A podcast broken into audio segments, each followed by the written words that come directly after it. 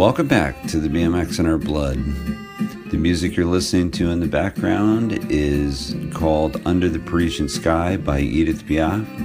It was a selection of Garrett Byrnes that he asked that I use, and I couldn't agree more. It definitely represents some of his world travel and interest in other cultures. So, hopefully, you will enjoy part one as much as I did. It's so, so good. Lots of information and just great stories. Garrett is a great storyteller, and I'm sure you'll agree after you listen to this. So, part two will be next week, and that will include all of your questions. There are so many of them, and they were all so good. So enjoy and have a great week.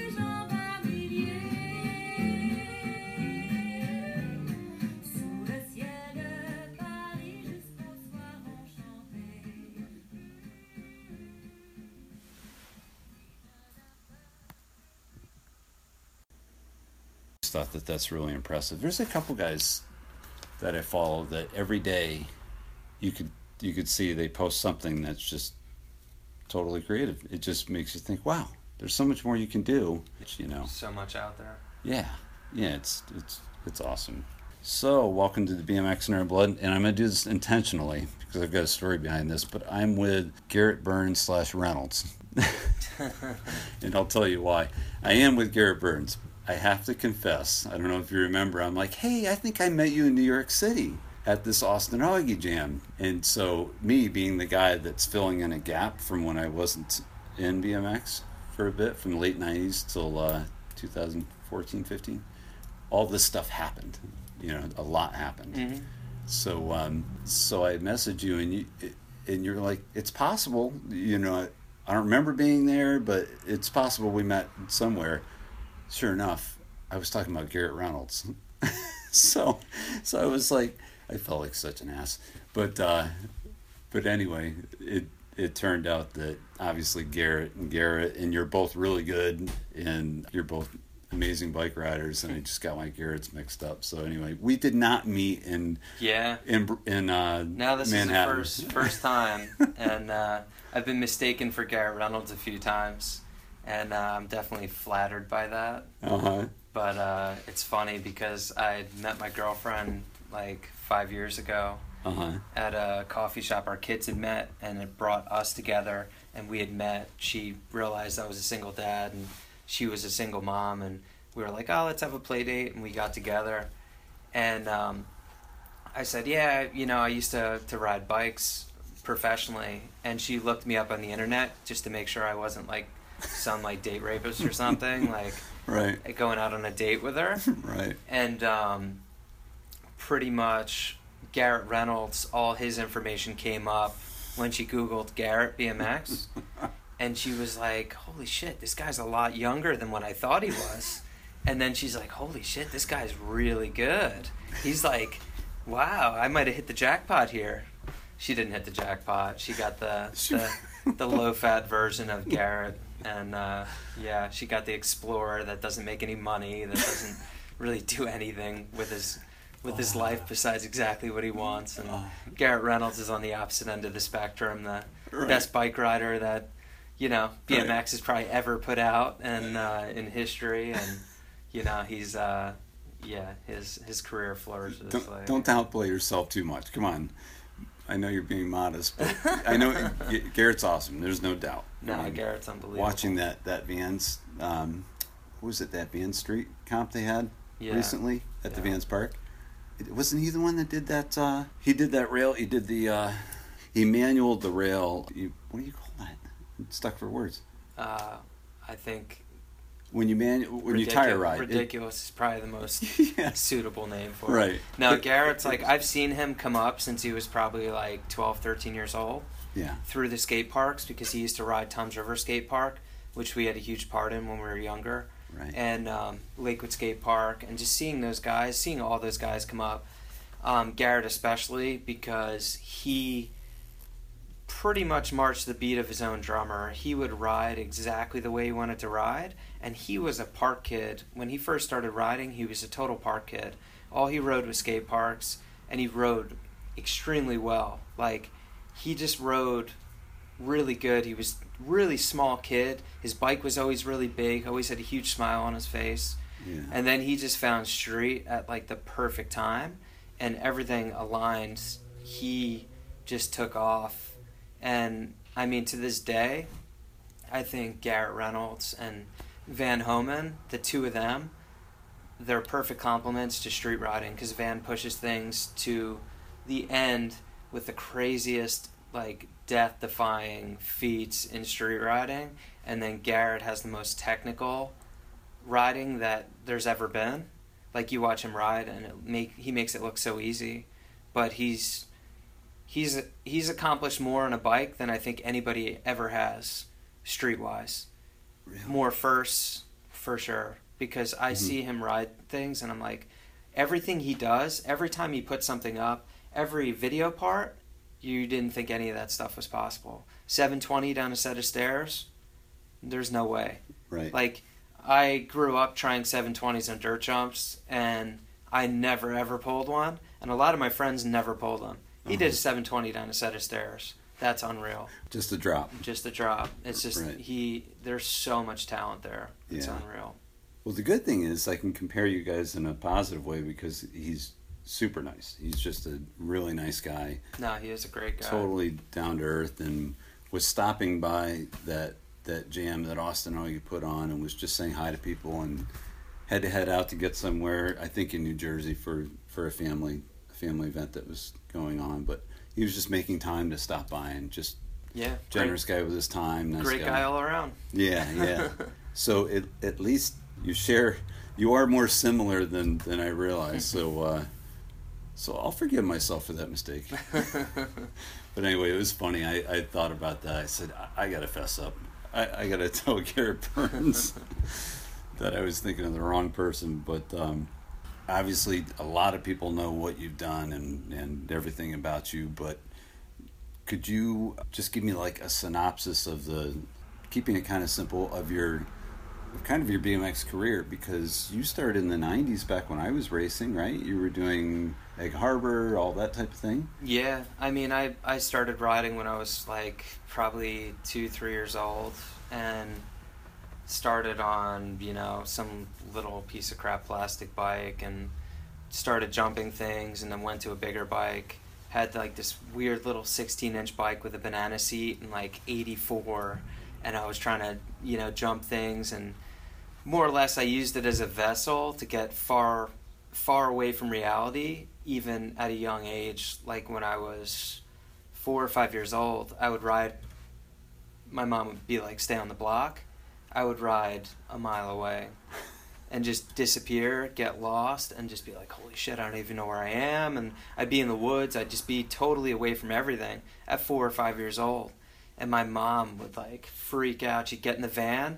We had this like Ford Econoline old shag style '80s van Yeah. with like these big seats, had a skylight in it. She'd up, she'd drive around with the side door open, and the side the sliding slide, side door, and she'd be driving around Garrett, screaming out the door like, "Where the fuck is this kid?" Screaming for me. So I would know as soon as I'd hear her screaming, I'd be like, "Oh shit!" I'd take the back side of the block around her, go back home, and like I don't even know where. You, were you looking for me over there? I was on the same block. I was just on the opposite side of the street.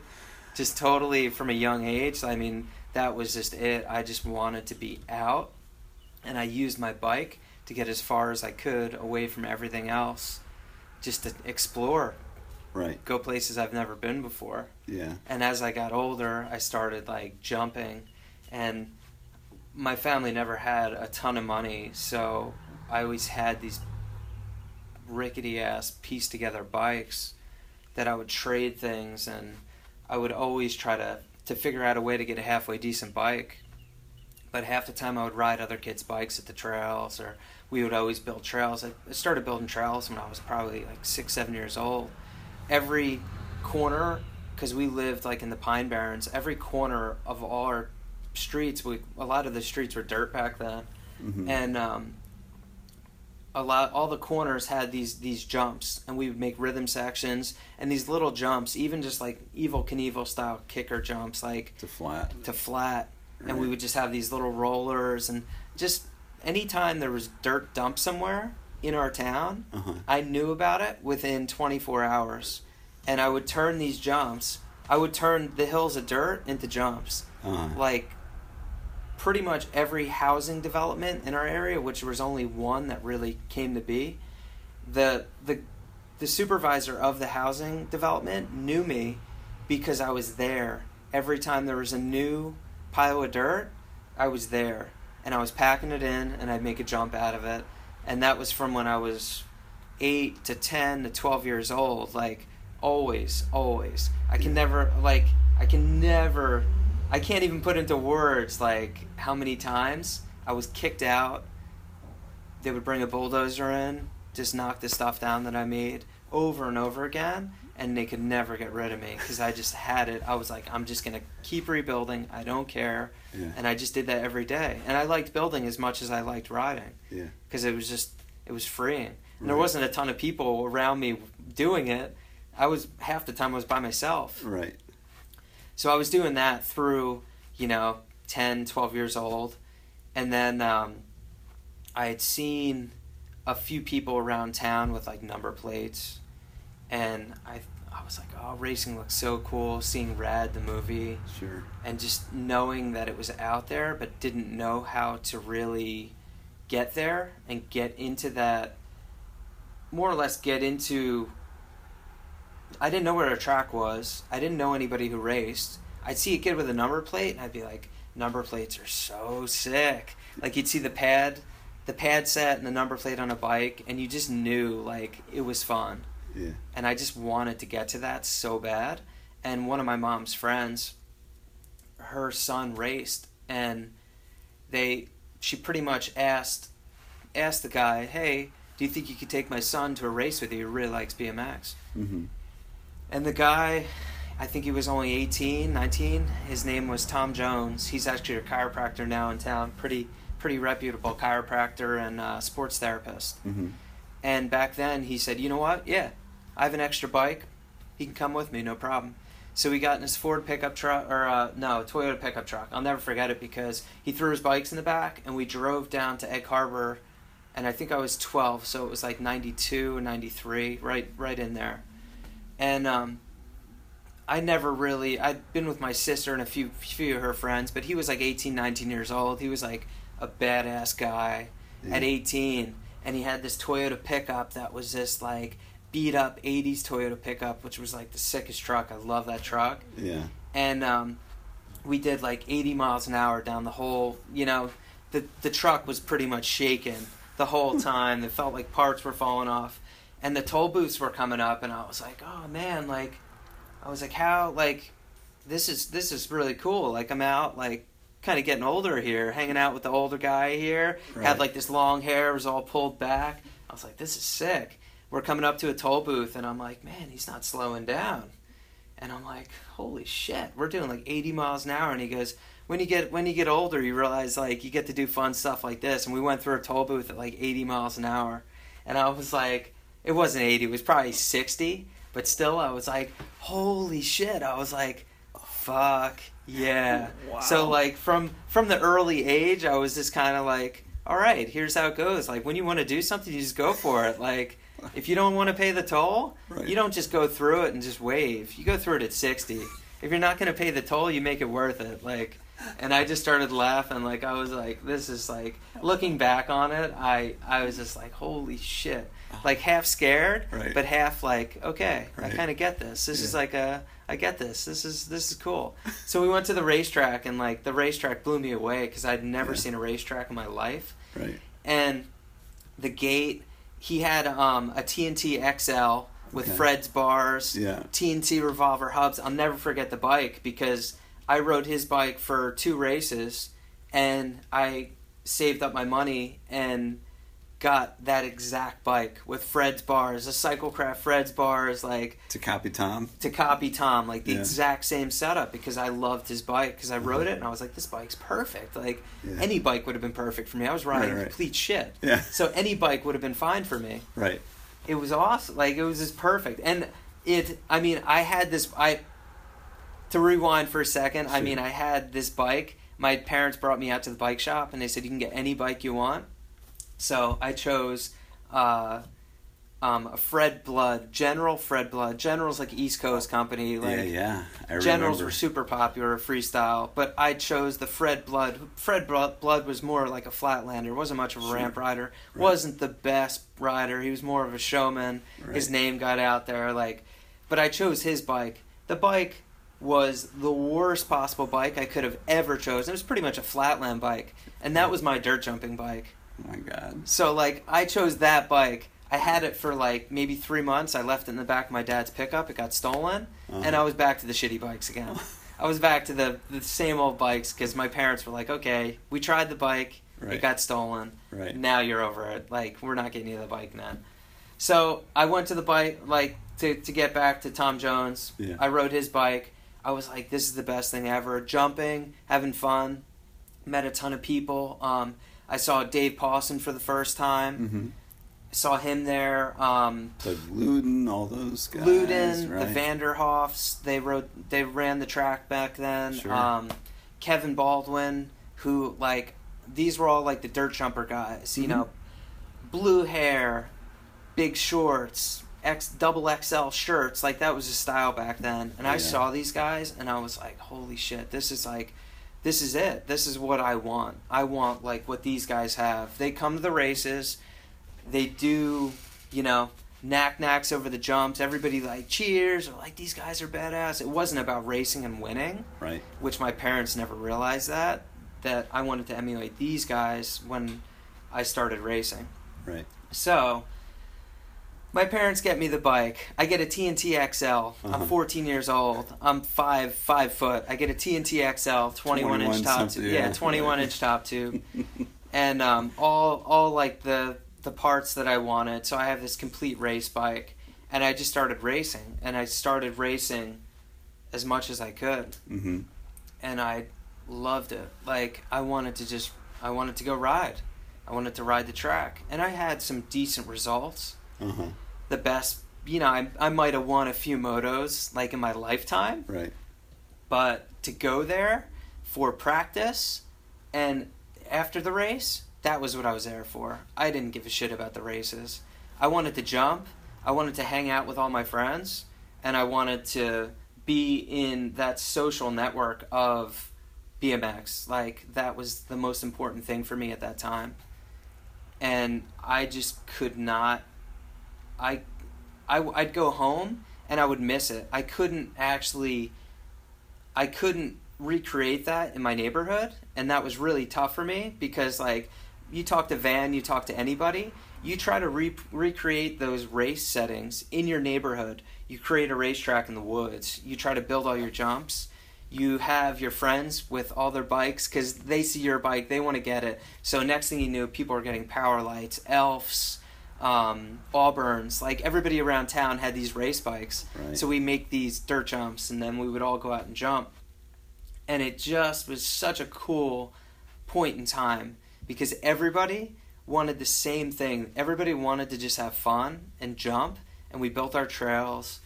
And I don't know. I, I think about those times, and I love right now because I feel the same way. Mm-hmm. At 38, I feel the same as when I was 15 because I ride for myself and I ride for exactly the reasons that I want to ride. And if I don't want to ride one day, I don't ride. Right. But usually that makes me want to ride twice as much the next day, Mm-hmm. the day after the day I don't want to ride. So I just I know that. Right.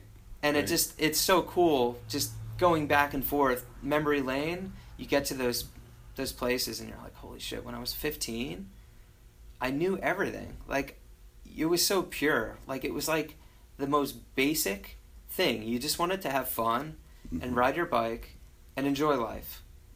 And now from 15 to 38, there was so much bullshit in between. Right. Good bullshit Right. and bad bullshit. Right. A lot of bad bullshit, a lot of good bullshit. Yeah. but We've now all- at 38. I'm into the exact same place that I was when I was 15. What would you say your combination is now? No, I mean I ride it. I ride everything. It's like similar. I r- literally ride everything. So like from 15, we built our trails. Then we we understood that like okay, street riding was a thing. hmm You'd read BMX Plus. I read BMX Plus for the first time in my elementary school library. They had like BMX Plus in the library. Right. So you would go in the library, pick up BMX Plus, you'd flip through it, and you would see the newest bikes, what was coming out. You'd see all the people that I'm friends with now riding these bikes and testing them and and doing whatever, and you're just like, holy shit! Like this is this is really cool. Like you'd see Wilkerson, you know, riding a vert ramp, or you'd see Hoffman doing a fakie like five feet out, a Superman fakie, or things Right. that you never thought were were possible and we were like, okay, so this is another thing. There's ramp riding, there's street riding. Let's build a ramp. So we went to my friend TJ's house and uh, built a ramp in his house. Yeah. This is my friend TJ Rusamano. He lived like two blocks from me, and we always like we were always together, always riding. It was me, TJ. Um, these are like the younger years, like super young, like twelve to like fourteen, even even earlier. hmm But um, me, my friend TJ, Brad Gethard, who still rides to this day and rode for Eastern, rode all over.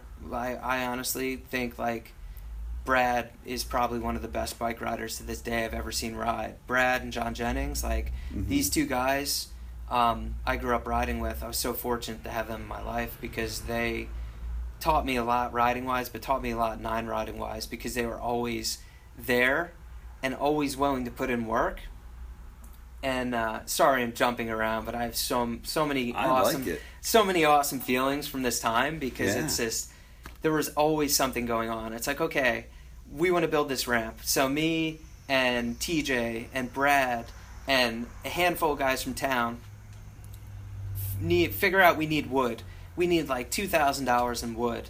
So we're like, okay, like none of us have money. Right.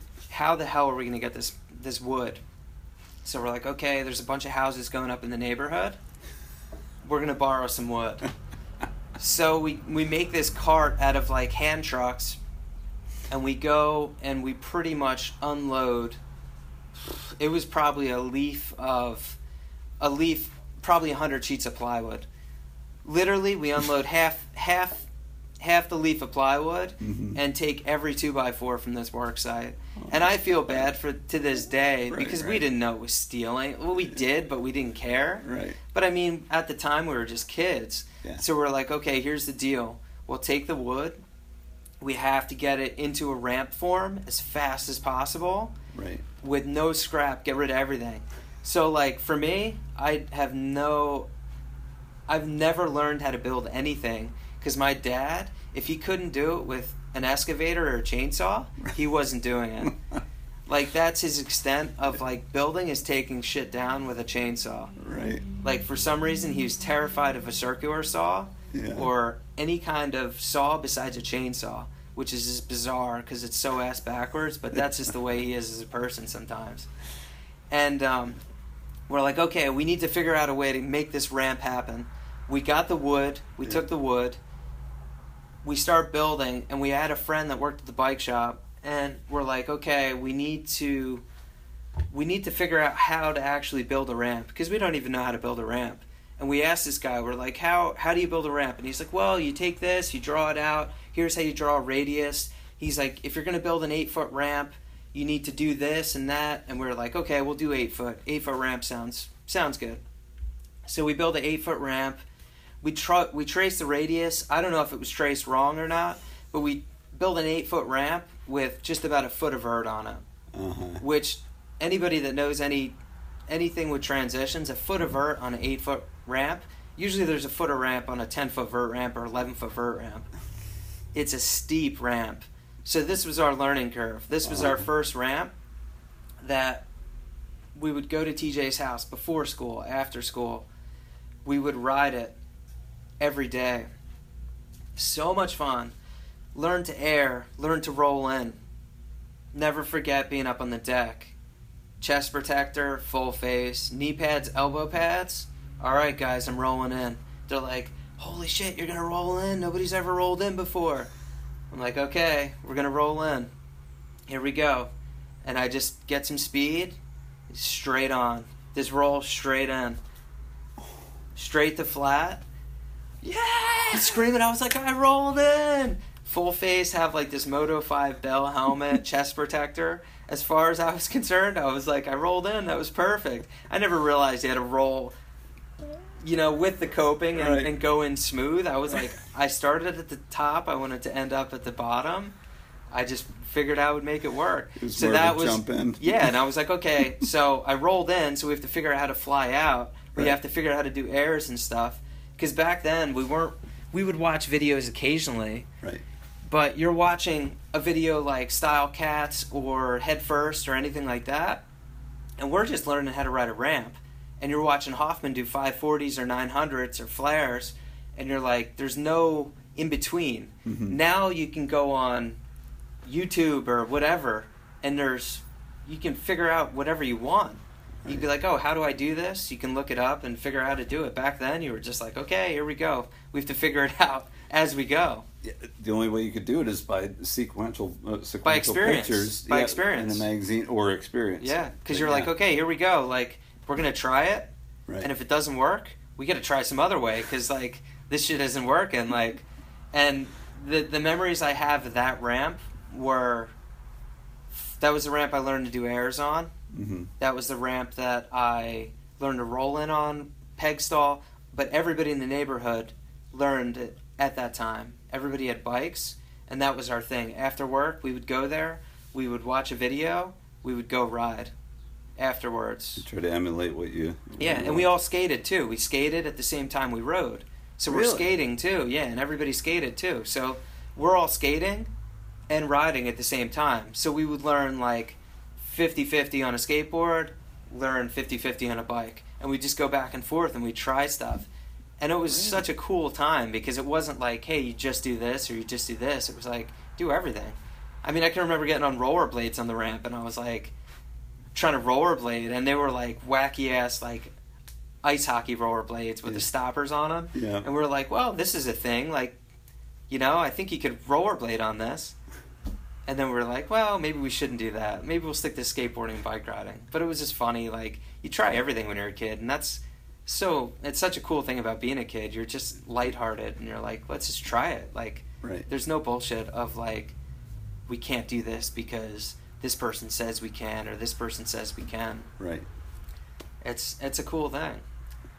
Um, so that that's like probably towards age fourteen. That was just about mid. That was probably fifth grade to like seventh grade.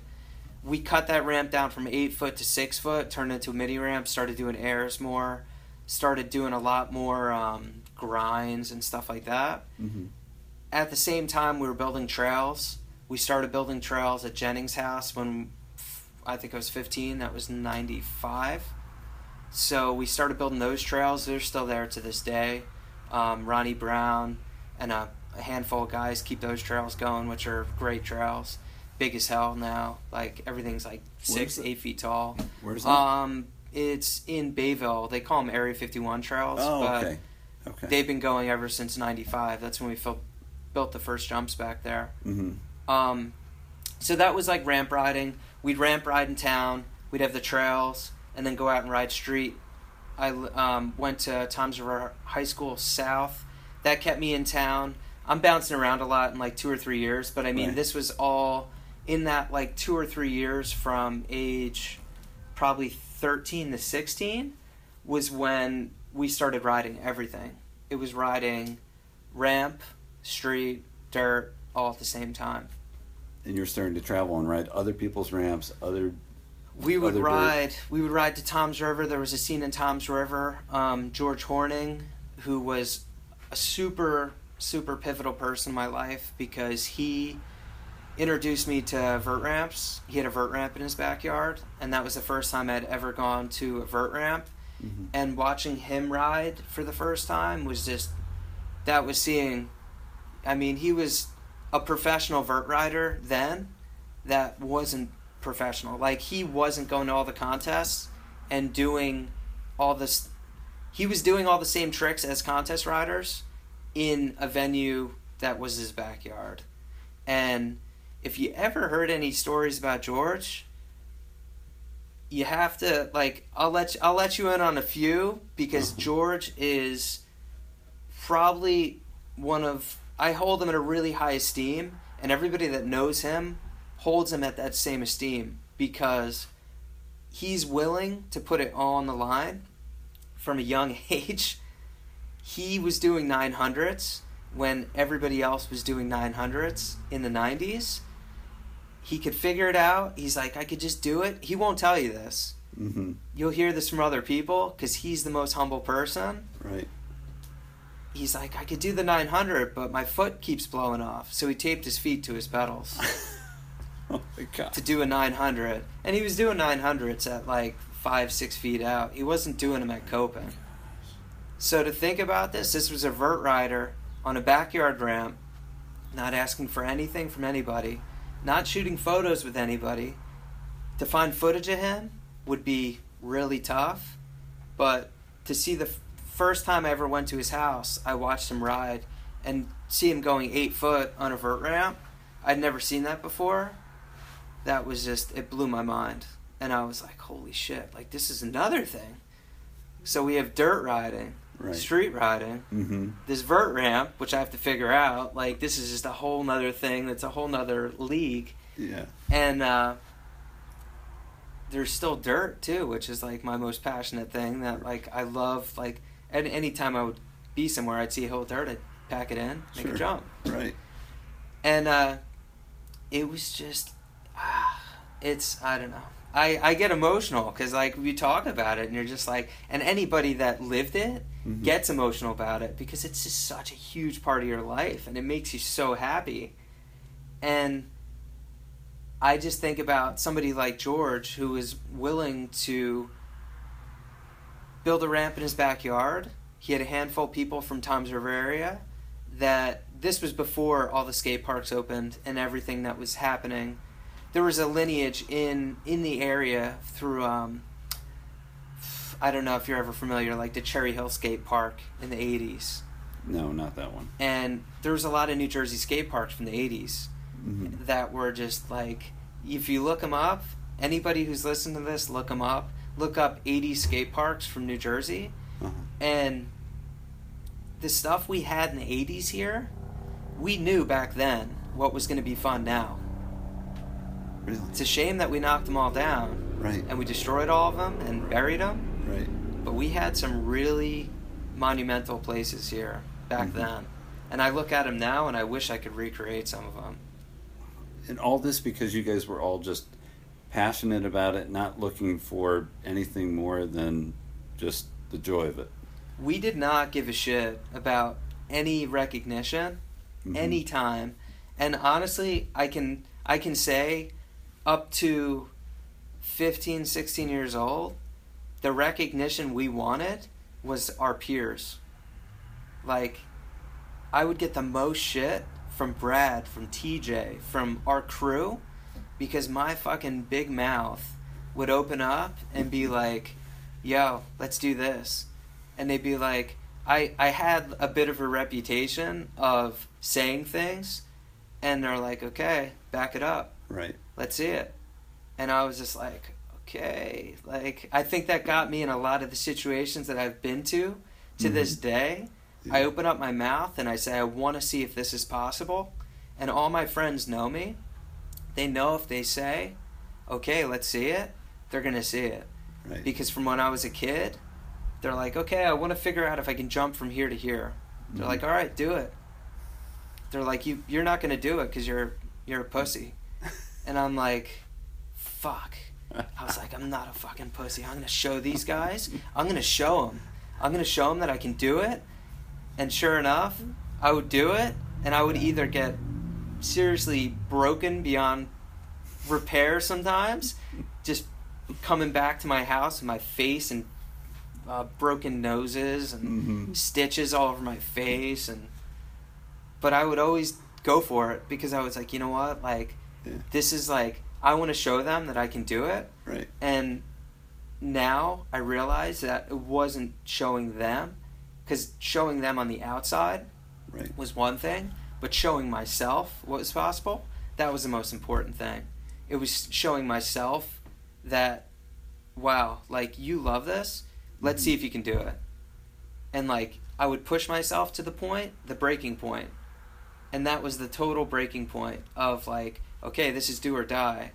And it just escalated as I got older. And I was like, okay, like it went from a gap that was five feet to 10 feet to 30 feet to you know sky's sky's the limit really these days like you see something you want to try and you want to try it there's not anything that's going to stop you because anything's possible you know as well as i Yeah. there's things people do on bikes these days that you would never have guessed sounds like fear almost motivated you.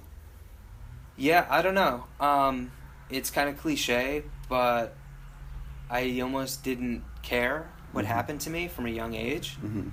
and it's kind of fucked up now that I'm getting older because I have, I deal with, like, I definitely deal with some demons in that area because I don't care about a lot of things, especially when. I don't know. It's hard to put myself in a category of saying, like, I'm just this person that feels this way, but I think everybody feels a different way but bike riders as a whole, especially coming up with somebody like Van or riding with, you know, Dave Mirra, Matt Hoffman, Taj, all these guys coming up and riding contests and realize that you put so much on the line that you don't think about anything else. You don't think about dying. You don't think about a broken arm, a broken leg, concussions, the helmet. You don't think about any of that stuff, especially when you're younger. And you realize that it's not everybody that reacts that way. And as you get older, you have to figure out ways to deal with with those those demons because they definitely pop up in a day to day where if you're not pushing yourself to see what's possible, you more or less drive yourself to the, the place where you're like, you know what, I don't I don't care, I don't care, and that's a that's a really tough place because I have to deal with um, different mental struggles where you know I was in some dark places over the last ten years where I was in a failed marriage Mm-hmm. um, having a son that means more than anything to me pulled a lot of that darkness out of me um, but I I understand that it, you can be the, the places that BMX takes you on the highs there's definitely equal low on the other side and it's there's there's tough there's tough places I mean I it's I, I kind of knew going into this like doing a podcast like Mhm. there would be my my life has highs and lows and I knew that I couldn't hit the highs without the lows Mm-hmm. so I had to kind of touch on the fact that in the lows there were times that you're willing to push push it beyond the way a normal person thinks in the fact that life doesn't matter to you. And i don't know. I uh, i don't know. It's it's hard to put into words but there was definitely days where i felt like i couldn't couldn't do it i guess More in the last ten years yeah yeah since Noah was born. Yeah, well, I mean, even before Noah was born, Mhm. like I was always struggling with certain things, but um, Is it is it, is it? Uh, sorry for interrupting. no, Is it is it kind of a self worth thing that you're in you're you're challenging yourself constantly? You don't know how to let go of that. no. For me, like I have a really I had a low self esteem when I was a younger kid Mm-hmm. because I always was struggling to fit in. Like riding a BMX bike, doing all this stuff, like you're always striving to please other people and show people, like, hey, this is what I can do, this is what I can do, this is what I can do to fit in, this is, I can jump this this far. Hey, is is that cool? Like, is am I cool now? Is this like, you're you're always striving for approval from your friends and your peers, and I always wanted that approval. And then when I did get that approval, it was almost like I realized that it didn't matter. And I got to a certain point in riding that it didn't matter to me anymore what anybody else thought. And I didn't know how to I didn't know how to deal with the fact that I wanted to push things to the edge and I didn't care about dying. I didn't care about hurting myself. I didn't care about, okay, I'm going to jump this. I could hit my head and be in a wheelchair for the rest of my life. I could, I could, that could be it. But for me, I was like, ah, it's not a big deal. It's no big deal. And that, it brings up so many feelings because my friend TJ that I was talking about earlier, Mm-hmm. um, he committed suicide two years ago. a really good friend of mine just committed Mhm. suicide two weeks ago, three weeks ago. I've had nine friends that have committed suicide Mm-hmm. in the last 20 years. Wow. So for me, it's I hold it like so close to my heart that it's really important to know yourself inside and out and know how to deal with the highs and lows of life because I parallel it with my bike riding and I'm willing to push anything to the edge.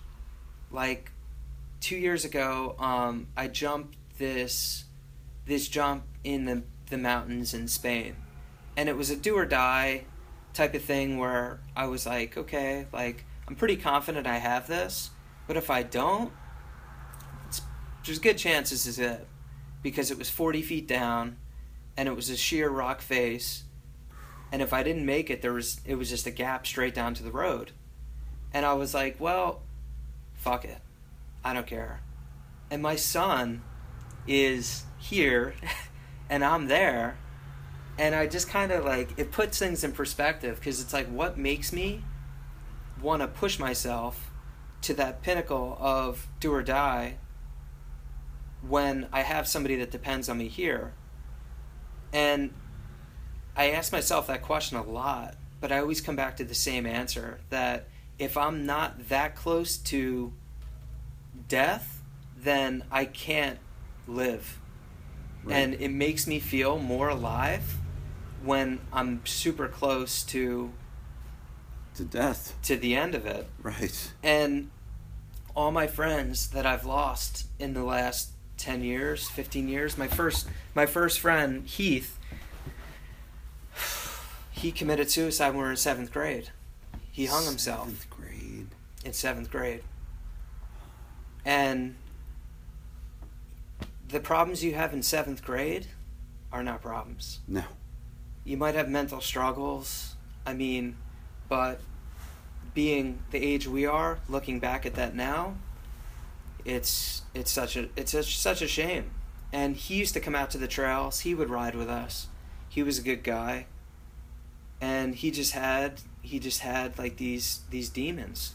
And I Mhm. understand it and I get it and everybody has their things they struggle with and I struggle with it day to day and I wanted to bring this up especially because I think when you see certain people in the magazine and you see like I don't know, you just see you see a, a person for instance, you just pick somebody out of a magazine you're like, wow, their life must be amazing. Like they're traveling, they're doing all this, they're doing that. But that's not the end all be all. Like the end all be all is being happy where you are, doing exactly what you want. Which is a hard balance to strike. That it's is- a really, really hard balance. And for me, I struggle with it all the time.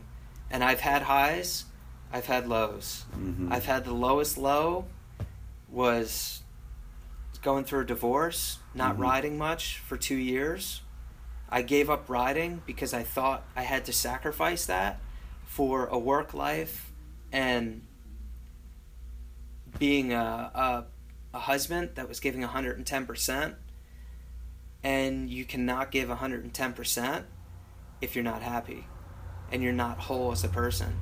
And for me, BMX was such a huge part of my life from the time I was four years old till that time.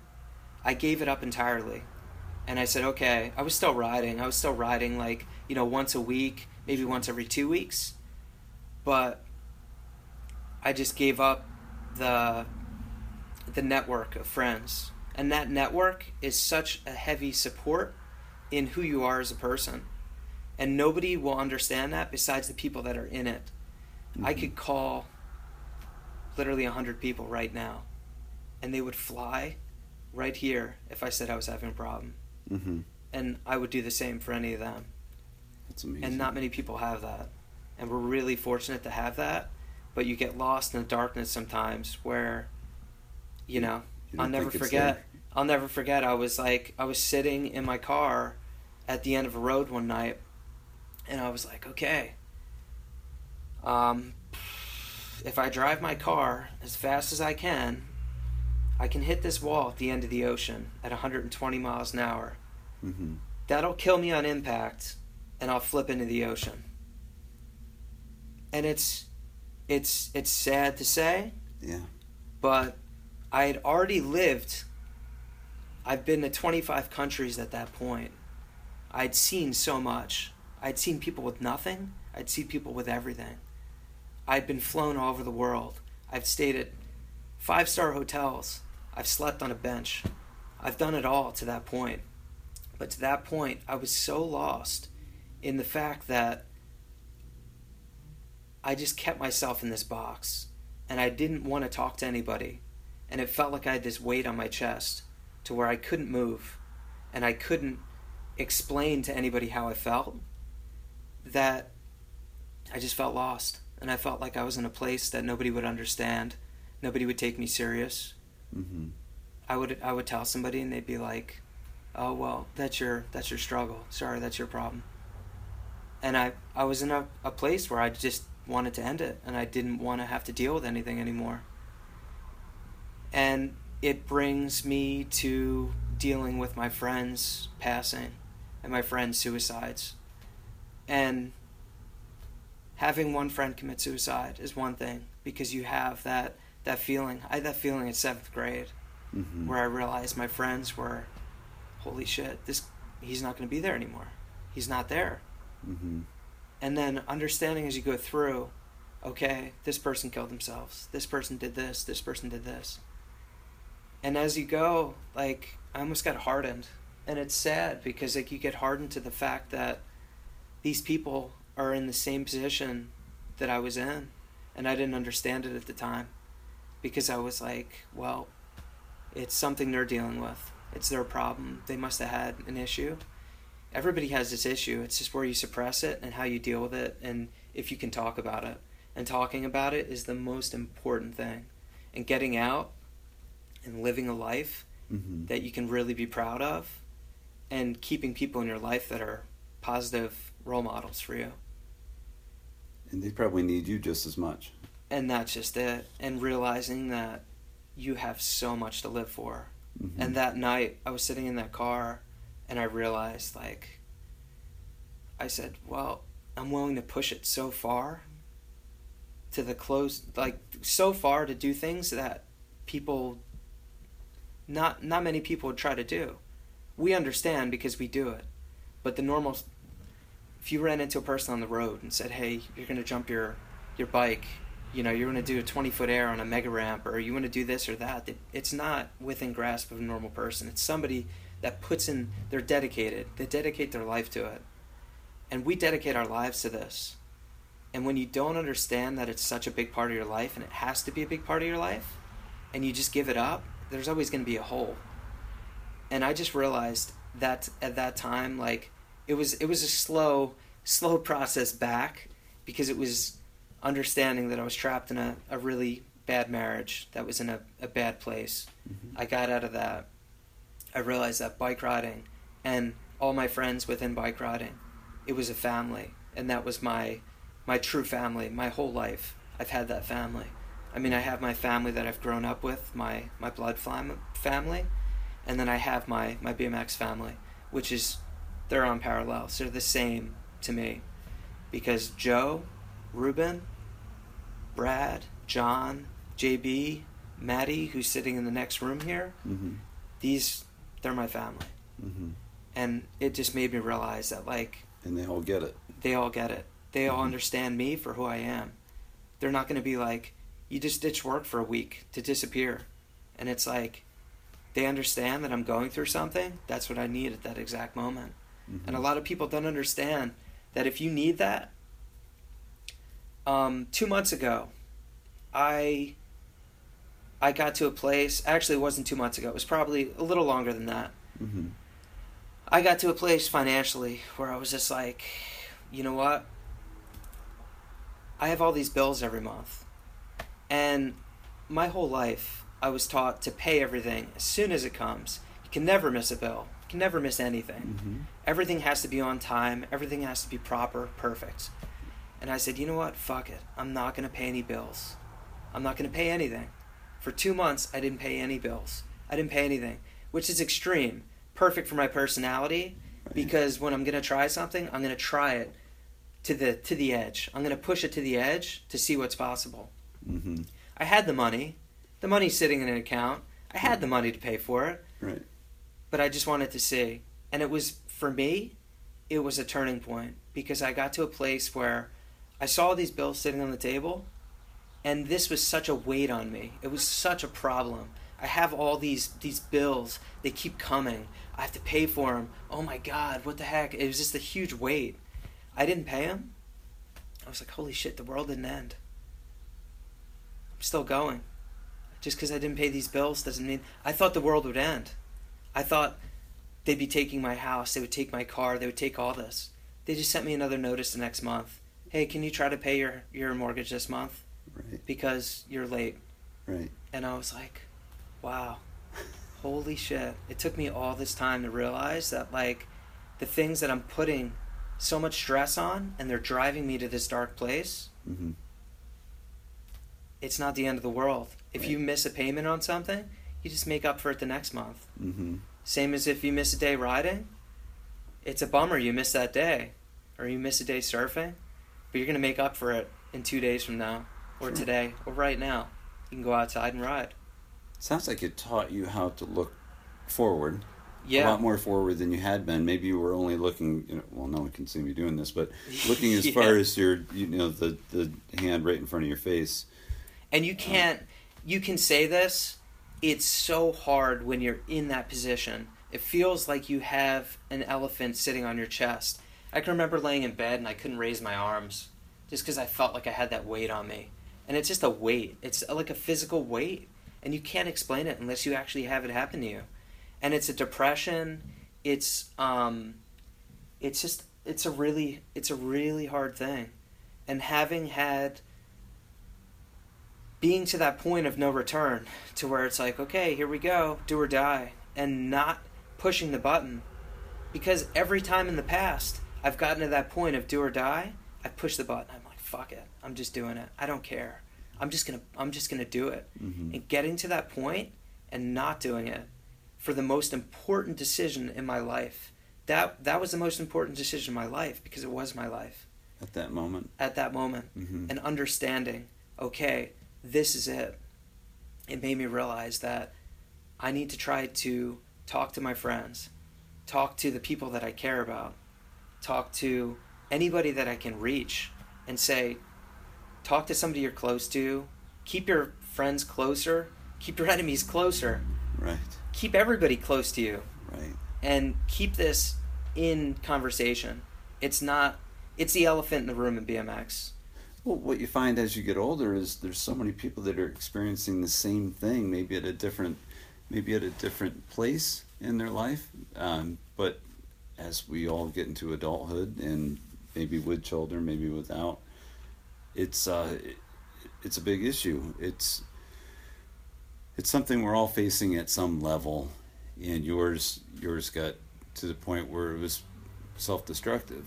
Yeah. So it, it and it's and let me first say, thank God you have friends, and thank God you're here today. Yeah. I'm really happy you didn't drive into that wall and flip into the ocean. No, well, I mean that's that's just it's I I try to use that as like it's it's just that was a struggle that I went through, but I want to put it behind me and look into the future because I have so many friends that are going through this. Mhm. This is a really volatile industry in the fact that th- you get the best experiences of your life in this industry. You Mhm. get to travel. You get to see the world. You get to meet so many people. When you're done with this career as a professional bike rider, there is no severance. There's No. no retirement. no. Very rarely does somebody finish in the positive. You Mhm. finish usually at a negative. You fi- finish with credit card debt. I always joke that my biggest sponsor in BMX was Chase because I put Not Chase Bikes, Chase, No. Chase Manhattan. Chase right. Chase credit card services Right, right. because I've paid more to them in the last 30 years Right. or yeah with my parents too because they put it on their credit cards to get me to the nationals to get me everywhere, Yeah, everywhere right. but I'm just saying like it I've I've lived so much in that to where when I came out I was fortunately I was at zero I didn't have any debt. I didn't have any any money to my name. So I was like okay life starts here at 25 I have no college. Fortunately enough I got into an apprenticeship for operating engineers.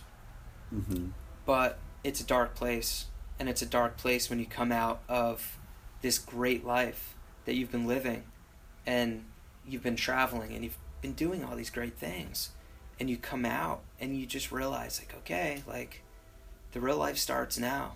Hmm and i used to think i used to almost be like fuck you know what?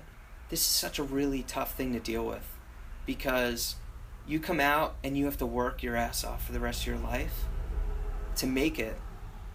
But we almost get a reverse retirement when you when you ride professionally because you have this you have this window into seeing the reality of humanity and you get to travel to Africa you get to travel to a lot of third world countries you get to travel to a lot of first world countries to see everything in black and white and in color of these people have everything they're not happy. These people don't have anything and they're happy. Right. so you want to try to hit right in the middle hmm okay? Like i want to work my ass off i want to get somewhere that i'm proud of i want to have a family i want to get to a place where i can say okay this is what i this is what i've always wanted. And uh,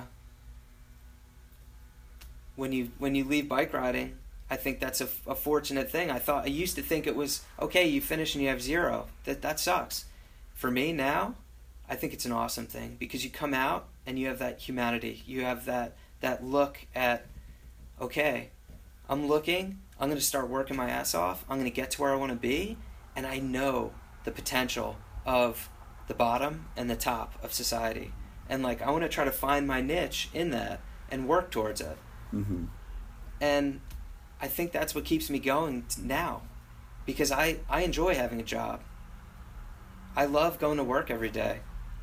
And not many people can say that. No. Believe me, there's days when there's waves or like I want to go ride. My friends are like, "Oh, we're going to ride here." I'm like, "Oh man, I wish I could go do that instead."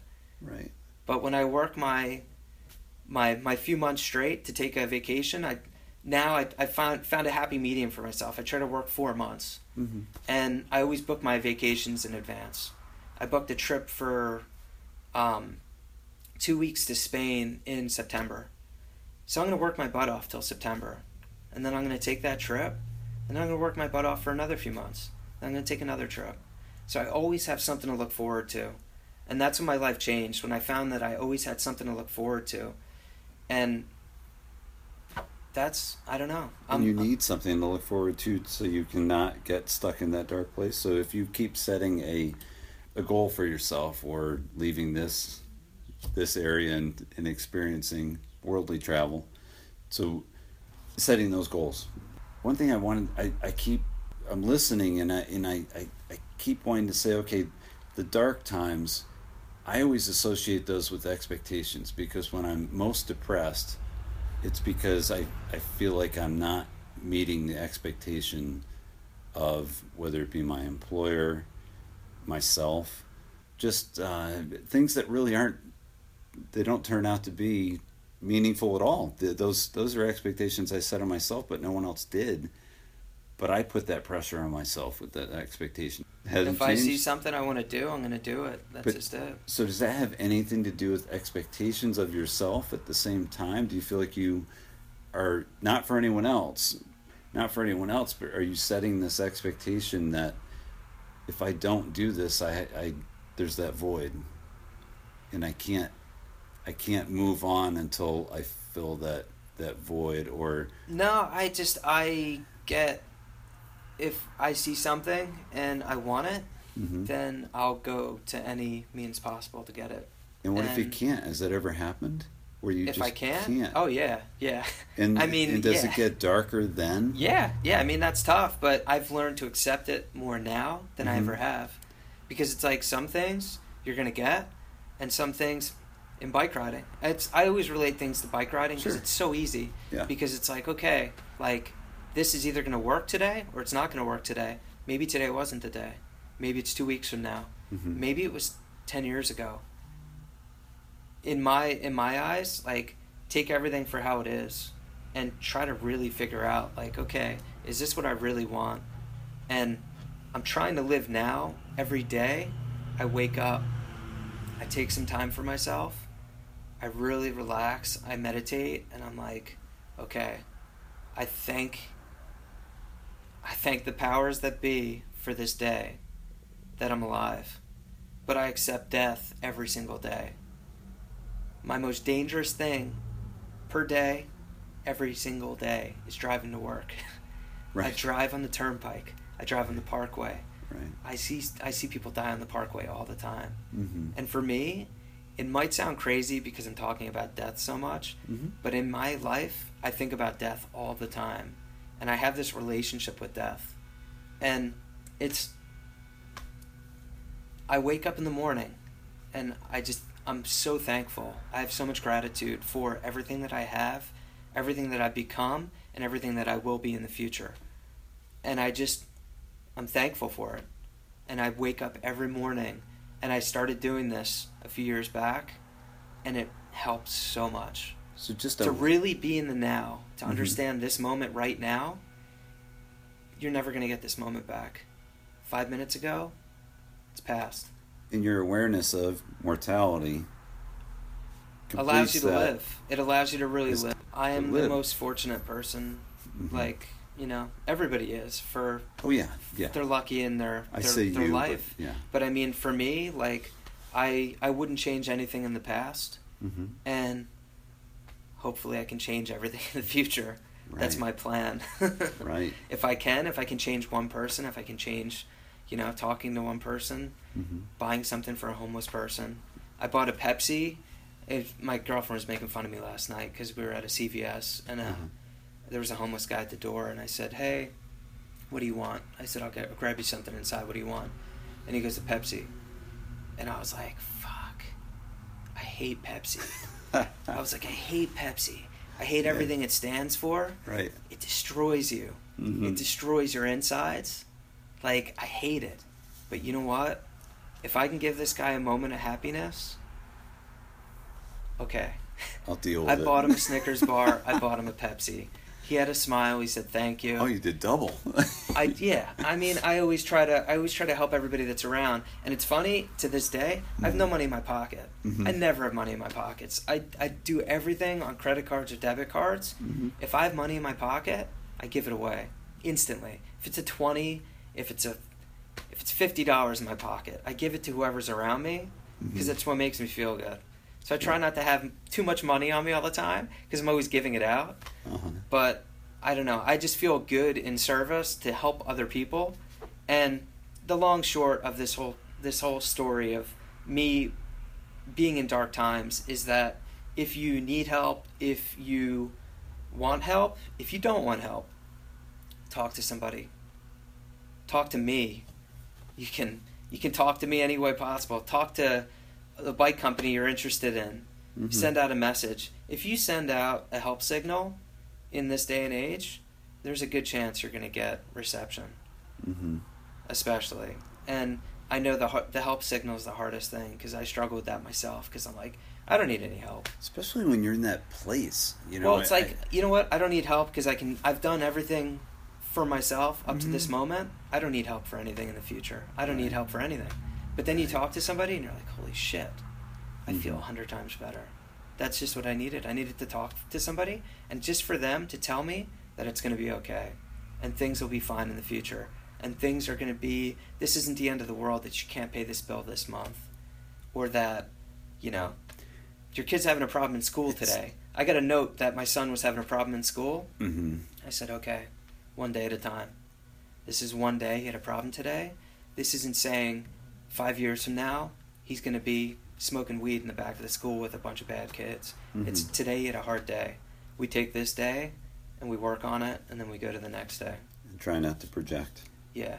I try not to think too far ahead right? because I'm like like everybody. We think we think a lot, and, and, and that's what's destructive when you think and that's what's destructive. yeah when you, that that's absolutely the way i feel and uh, can't talk too many too many details but roughly speaking uh, i've been around enough situations of of depression and uh, it's normally teenagers up through not that it can't be after uh, mid 20s but it's that whole my boss actually told me this once and and he said keep them alive till 25 like get that prefrontal cortex developed so they can or get to that point where their prefrontal cortex is developed so they can actually see that there's so much more beyond this this immediate feeling of of I'm worthless. I I don't know what I want to you know it's it's depressing. It's in BMX talking about what you're what you're talking about it's it's extending that age out as long as that person is let's say relevant. Hmm because being relevant i believe is can be good and bad. Yeah. you know if you don't know how to handle it. And fortunately there's people that can really handle it. And as we're learning over the over past years it's it doesn't end sometimes if you've been in it that heavy for a while and obviously that's something you identify with and there's so many For variables sure. for it because I mean a lot of what I went through was it had nothing to do with BMX per se. mm-hmm. Just the my my coping mechanism had to do it was it was in me from BMX. My coping mechanism mechanism was always like, okay, let's go for it. Do And or that- die. That's and that it. rolled over to other parts of your life and that rolled over to everything in my life. right When I go out to eat, I'm either like fasting and barely eating like nuts and bananas, mm-hmm. or I'm eating three dinners. It's like do or die. Like, and anybody that knows me knows that like I'm super health conscious. yeah But every once in a while, like, you know, wow, Garrett has a hollow leg. He can eat more than like most people his size. But right you know, Right. that's I try to to walk that line, and we Mhm. all struggle. We go up and down, and right but it's like you try to walk that line. sure But you have to you have to accept when you don't follow that line that it's still possible to pull it up or push it down because yeah, suppressing those feelings mm-hmm. is the worst thing possible. You have to share them, share them with everybody. And I learned that now because suppressing things they take you to dark places for sure. And having people in your life that understand you're you're to that you you're willing to push things to that extent Mhm. because my my girlfriend for instance understands me she Mhm. knows how i work and she knows the fact that i'm not going to be home every day at three o'clock i'm not going to just go to work nine to five or seven to three in my schedule Mhm. and then i just get home and it's a normal life my life has been nothing but normal my whole entire existence on this earth so it's never going to be normal and i've accepted that over the last few years Mhm. if it's sleeping at the floor sleeping on the floor at my friend's apartment here because i Mhm. want to surf at 4.45 in the morning right which i do pretty often uh-huh like you're willing to push it I'll go out and surf these days. I'll go out and surf for six hours. Nobody wants to surf with me because for me, I'm like, you know what? I'm gonna push myself to the point where, you know, Mm-hmm. nobody else wants to drive with me. Right. so like, right. you don't want to go with him because then you're stuck there for six hours. And I'm like, you know what? If I can do it, why not? right. Like I'm 38 and I feel better than I did when I was a young kid. I can push myself farther and I'm stronger physically and I'm stronger mentally. And that's always work in progress. Always work in progress. So safe to say you're in the position now where you can confidently help others now that you've Yeah, I mean, worked it out. I think the people that are perfect, in the perfect. worst situations, I Mhm. think, are always available for the most help. Mhm. Because when you talk to somebody that's gone through it, or even talk to somebody in their darkest moment, talking to a homeless guy, Christian, last week in Hoboken, um, our eyes met. I started talking to him. I said, "Hey, you know, like, what's what's your deal?" And he's like, "I've been living on the street for four years now. Um, I have two kids." I got wrapped up in some bad stuff. I had a full time job. I was a longshoreman working on the docks. He goes, I was working overnight shifts, got wrapped up in drugs. Next thing I know, I couldn't stop. Alcohol. I saw him again yesterday. I see him again every day. Like I see him, and it just it sucks that like you get just stuck in this nosedive, and it's so hard to pull up from. And I mean, he's an extreme case because he lives on the street, and he has a really heavy addiction Mhm. we have a heavy addiction too. Our lifestyle is our addiction. And hopefully, bike riders don't get into any heavier stuff because our addiction and the way we live our lives can lead into heavy addiction in anything because we have such an addictive personality Exactly. to where we're like, okay, I'm going to dig, I'm going to build these trails for the next 20 years. Right. I'm going to ride my bike. I'm going to ride my bike around the world. I'm going to do this. I'm going to do that. So it's like, okay, I'm going to do this drug. I'm going to do this drug till I'm dead. It's that same addiction. So we carry it to every every specific place, and it's not talked about, which is a real bummer to me because Yeah. kids growing up should know that to where you have to be responsible. My grandfather was an alcoholic. Mhm. I knew from a young age I shouldn't touch alcohol. I had my first drink when I was 22. I drank for two years, probably 10 or 15 times. The last time I drank, I drank myself almost into alcohol poisoning. Laying on the floor, casket style, with my arms crossed, looked like I was, uh, you know, like in like Dracula, like in the casket. I said, "Okay, I'll never drink again." Mhm. That was 2004, 2005. And okay, that's it. I realized I okay, I tried it from 22 to year and a half, 2 years, just a few times. Last time pushed it too far, done. It's in my blood. I understand that. I acknowledge it. Same as with us, it's in our blood. So you Mhm. have to be careful. You have to be careful where you tread. If you drink, if you dabble in drugs or whatever, be careful. I Mhm. won't take pain, pain medication. I won't drink. I won't do Mhm. any drugs. Mhm. I've been that way since I was a kid. I drank for two years. I've never smoked pot in my life. I've never done a drug. I won't touch pain medication. Mhm. Wrist surgery, broken eye socket, broken noses, whatever. Whatever I had, I won't touch it. Because for me, I know that it's so close to my lifestyle pushing things to the edge. Stay away from it. Stay away from it. That's uh, you're making me reflect too much here. because I mean, I absolutely have an addictive personality, and I've whether it's podcasting, Yeah. whether it's fundraising, whether it's riding, trying to feel whole myself, feel good about, or whether it be, you know, whether it be family, you know, trying to be the best father.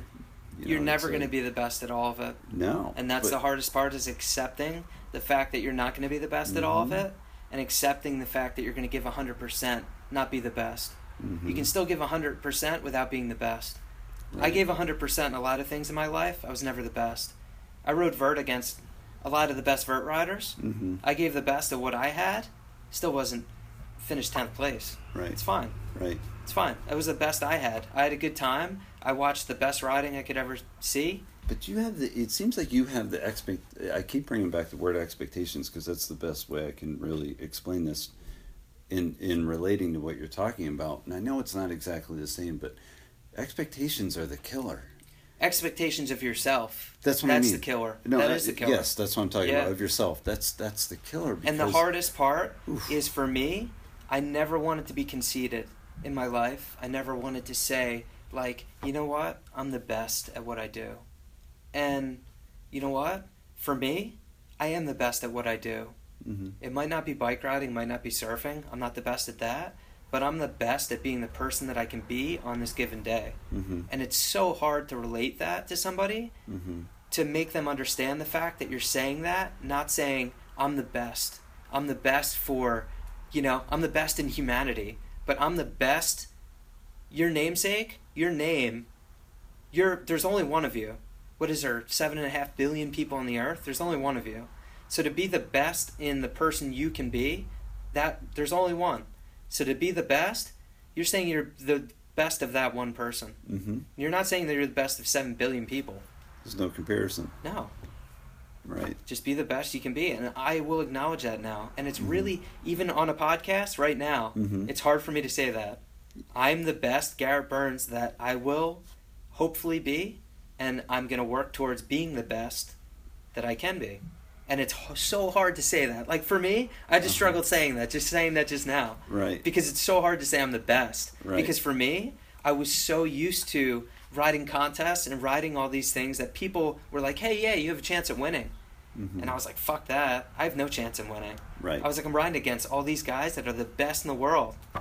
So for me, I would push it back and be like, "Okay, I'm gonna put on a show. That's what I'm gonna do. I might not be able to walk at the end of this weekend." Which there was most most Right. contests I were, was in, everybody will, you know, they'll say there was a good chance I wasn't walking at the end of a contest because I Mhm. would find the biggest gap or I'd find a, a showstopper that I would be like, okay, this is something that's going to make me feel so good to do, and at the same time is going to really show showcase what I want BMX to be on a large scale to everybody, and that came from watching people like Taj, Mhm. watching people like Colin Winkelmann. Mhm. These are guys that got to the point where they weren't worried about winning or losing. They were worried about showing, showcasing their exact ability of getting to that point. Like, I'm going to do something so big that I'm like, holy shit, I don't know if I can do this. And nobody knows if this is even possible. Then they do it. And then they do it, and it's like, holy shit, there's that crazy high. Yeah. Holy shit, that was crazy. But Oh then my that wears God. off. And then that wears off, and then you have to really be okay with yourself Yeah. and being like, hey, I gave the best to that, and I'm still the best, even if I don't do that. Because I can, I can, Taj was a huge part of my life. Mhm. Looking up to him when I was a kid, I'm vegetarian to this day because of him. I read his interview when I was like 15, 16 years old in Ride. And like, I'd always followed him because he always had his own path. Right. And he rode a certain way that nobody else rode. So I was always looking up to that. And he held himself at a high regard in his riding. But he dealt with other things outside of riding Mhm. along with me and probably most other pro riders, you know. People are willing to admit it or not admit it. You Mhm. deal with a lot of things that especially in competition because there's highs and lows. And those highs and lows just carry so much weight on you. And I might have won, you know, maybe two or three contests in my lifetime, Mhm. got a handful of seconds and thirds, Mhm. but I've acknowledged the fact that okay, I can just do the best for that day, and that's it. Right. In coming down, they covered that that road gap. Was was that Spain? Where was that? Funny Or story. was that that, was California? no, that was in Spain. The one like between the two mountains, like over the road. Yes. Yeah, that that's funny story behind that because um, that's actually in the mountains outside of Malaga in Spain. Okay. Um, there's this this place called El Chorro. It's like a Mhm. famous mountain climbing spot, and there's Mhm. King's Walk. It's just a really cool section outside of Malaga where Ruben lives. Mhm. And we were driving through the mountains one day, And I've had that picture in my head my whole entire life from snowboard jumps and I was like a but that's totally possible on a bike, like a good road jump. And I always wanted to do it. So we're driving through the mountains and I'm just like, okay, like. And I believe is- this kind of fits with what we're talking about. That's why. Yeah. Oh no, it totally does. I mean, it's all relevant. Like everything that Sure. we're going to talk about is is- is, me. Like Yes. this is all me. Like Right. this is it. Yeah. So I mean, if you want to know is a- about me, I'll tell you about me. That's it. Like I'm Oh, just gonna. yeah? T- I'm just gonna. Blah. Well, that's what I love, uh, and I appreciate you trusting me with that. And, but this seems to be a really good example, you know, tying into exactly what you're talking about. So go ahead. No, sorry for interrupting on that, but No, no worries. So we're driving through the mountains, and um, it's so scenic out there. If you get a chance, definitely head out there. Um, I was just explaining to you, you can get a plane ticket out there for five hundred bucks, four hundred bucks. right. It's life changing. Definitely get out there. Anywhere in Europe, anywhere in the world. But okay, Right. back to Right, right. I got you. back to it. So we're driving through, and um, I see like this, like we drive through between those rock faces, and I'm just kind of like, holy shit, that looks like a pretty good road gap. I was Mhm. like, huh, that's pretty cool. I was like, Ruben, pull over, let's go check it out. And he's like, he like rolls his eyes, but he's like, okay, because he Ruben knows me, and we've been together like a long time now. We've traveled a lot, like we're Mhm. brothers, you know. Right. So we go up there and like I'm looking at it and I'm like, holy shit, like this is totally possible. And I'm like, I don't know how you could ever have viewed that from one side of the road and said that's possible. no, well, I mean, you just look at something and you just kind of have like this dream, this dream setup, and you always, I Mhm. always like, I'm a photographer, like I've always shot photos too, besides riding. Yeah. So I always have a picture in my head of different dream pictures. I probably have 10 or 12 of them, still to this day, like bucket list pictures that I want to create. Oh wow. And it's when everything fits right, it'll Mhm. happen. But it's not something I go out and search for. If it happens, great. So I saw this and I was like, wow, it almost seems possible. Like, and it was pretty much flat. It was a flat gap um, for probably about 40 feet in distance. So it wasn't super far, but just far enough. No, it looks like forty feet, and that looks far. But, There- um, there's no camera trickery going on there. It looks far. So I'm looking at it and I'm like, well, there's kind of a run up. Like, if but it's like we're on Through the, the side woods? through the woods, and we're on the side of a mountain. So it's soft terrain, but it's down. It's straight like downhill on a mountain. So it's like it's soft. So you're not going to gain speed on the packed, the packed. Like there's no hard pack. You're on soft terrain. It Yeah. So I mean, I'm just looking at. it, I'm like, well, it's maybe possible. Yeah. Maybe possible. But I'm like, whatever, no big deal. So I'm walking back the run up and I'm looking and like I see this tree and there's like this piece of wood sticking out from behind a tree. So I'm like, what the hell is that? So I go look. There's a launch ramp there. There's this little tiny launch ramp that's like stands three feet high. And like In the middle of the woods. this rickety ass launch ramp, like three feet high. It's almost like an Evel Knievel like wedge ramp Sure. barely any tranny to it, just kind of like a wedge. Yeah.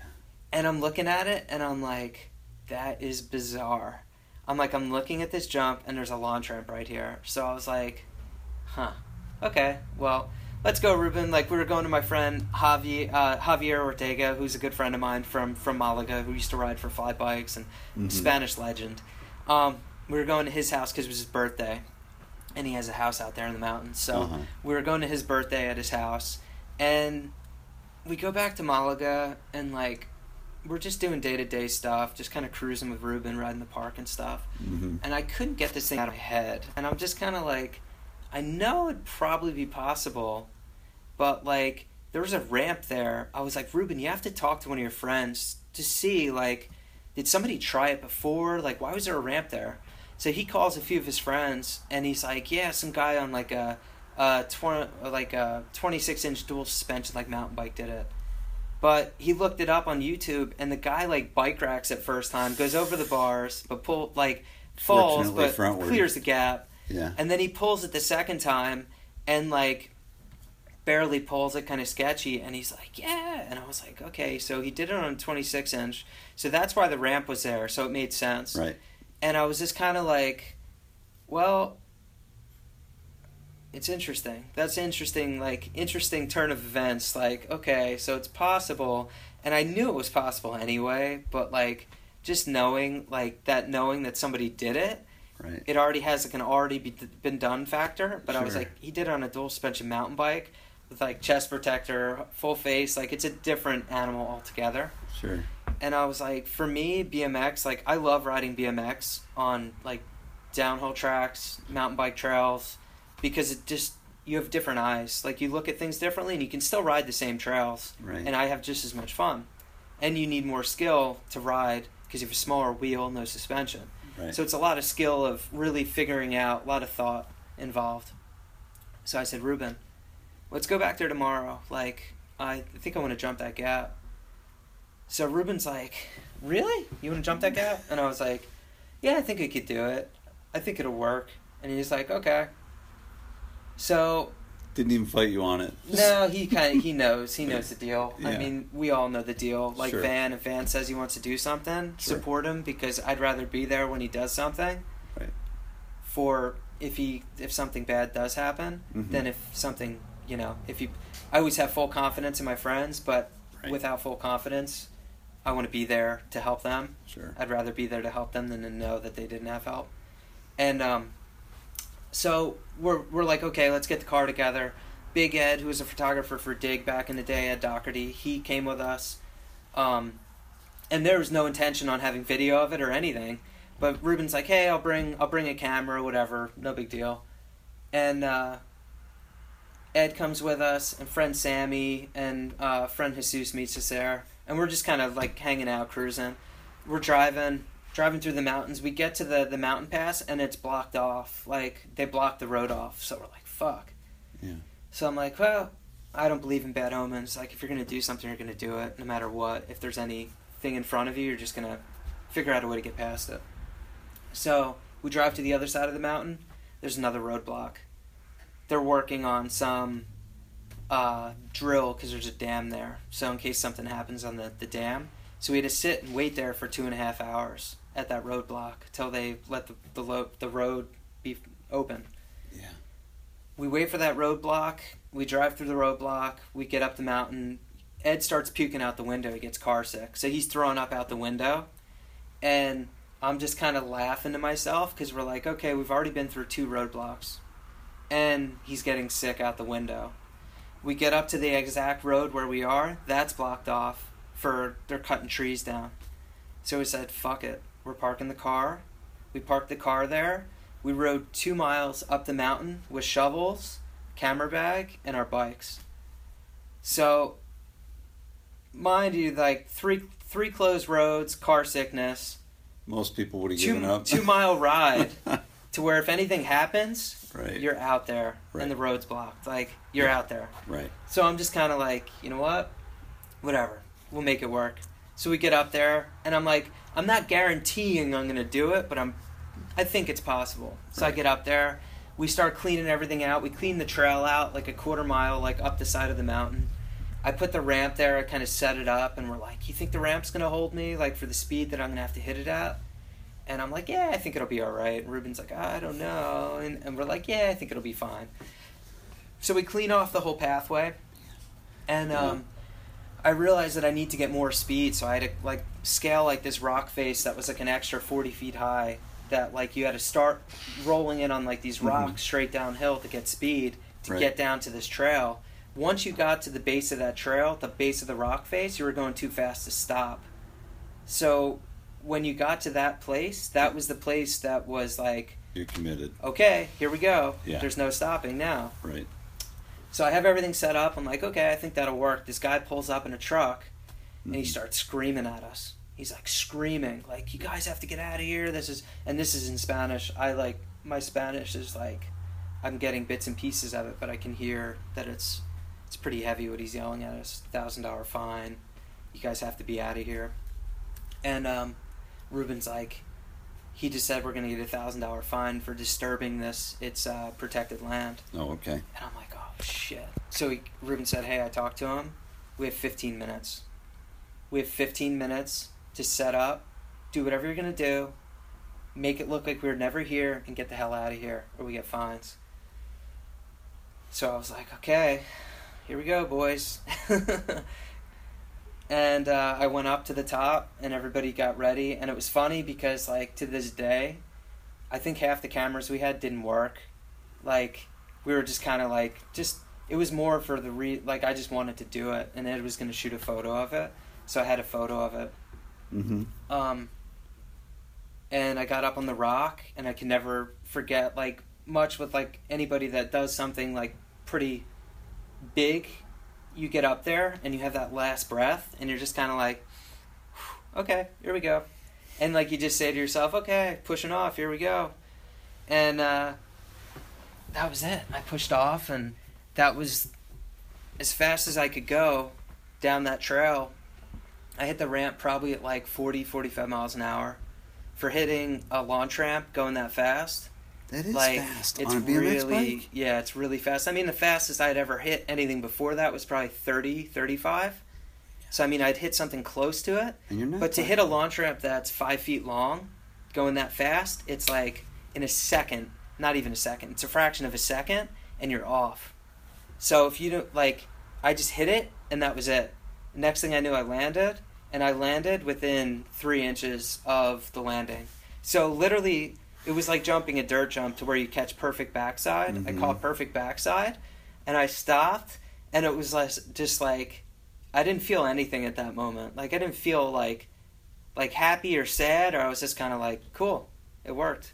really? Yeah, because I mean it was just I I kind of thought it was going to work Uh-huh. and it was just like okay, it worked. Awesome. And everybody else was just like their eyes were wide open. I'll never forget it because they were just kind of like, "What the fuck just happened?" and this it is was such a great example of your life, from as I understand. no, it it was so I- much, and it was so much fun. Like I try to bring fun into all those. Right. It's not like okay, here we go.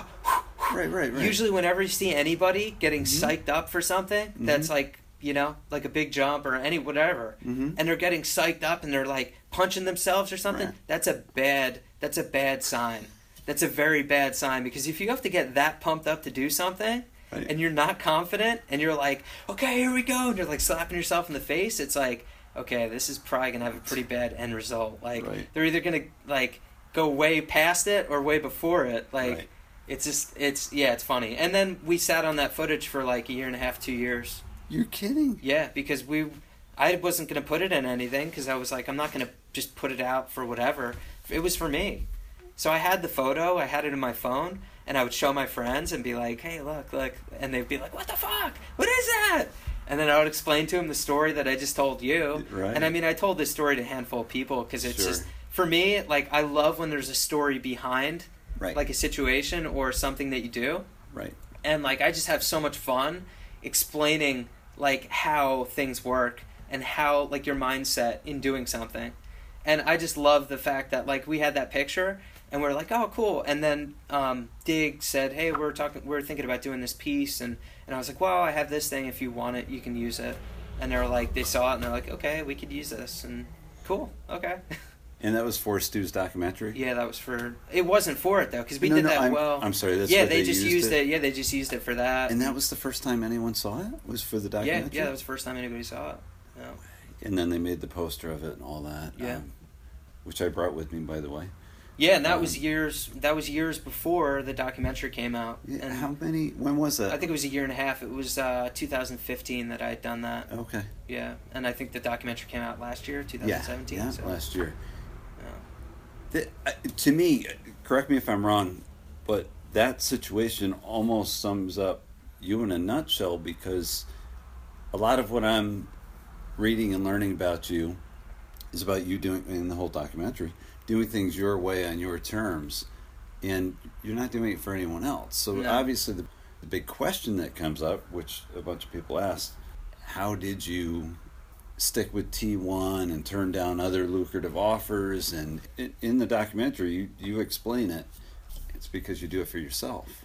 Yeah, I do it for myself, and I believe that family is really important, and you take care of the people that take care of you. Mm-hmm. and Joe and Taj were terrible one, and everybody that I've ridden with over my lifetime, I've been fortunate to be in great, great families. Like I, I can't even call them sponsors because it's more or less like a family. Like you're in that family, and it's really tough thing in this industry because you're always on a chopping block, and they're always looking for what you have coming out. And okay, you did all this great stuff in the past, but you need to constantly be moving forward, and you constantly need to be putting things out that are relevant in the industry. When that kind of molds somebody as a person where they're putting out things for the industry and not for themselves. So you need to almost have a perfect marriage of the industry and yourself put together to be able to put something out that you're confident and that you're proud of. And for me, I always felt good in the fact that the people that were backing me were never pressuring me to put things out. They knew that I had an idea of what I wanted to do and a big picture of what I wanted to do on my bicycle, and they trusted me, and there was a trust in that.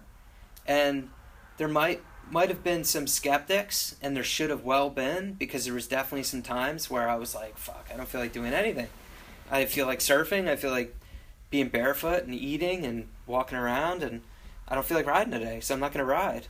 Mm-hmm. And I mm-hmm. definitely did some things that I regret in the fact that getting flown to a contest or having to show up for something and just not showing up because I didn't feel it. And I was like, you know what? I'm not going to be doing it for the reason that I want to do it. Mm-hmm. So it'd be forced. So I'm just not going to go.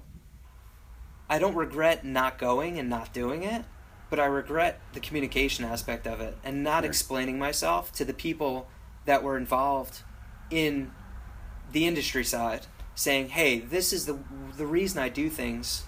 And this is the reason I'm not going to show up.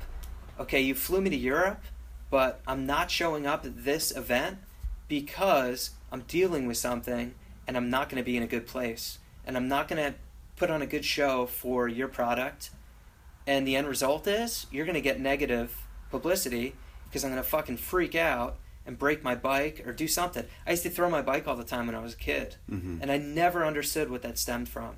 The frustration of literally just destroying my bike. Like bend the rims, throw it. I was like professional ghost rider. Like to this day, I think I have like I think I'm up there. I got I got a few records in ghost riding, and uh, all my ghost rides were 100% intentional, and um, it was all stemming from the frustration of I wanted to work at this level, mm-hmm. and this level was achievable on 75% of the days that I rode and I was expecting 100%. I wanted 100% every single day.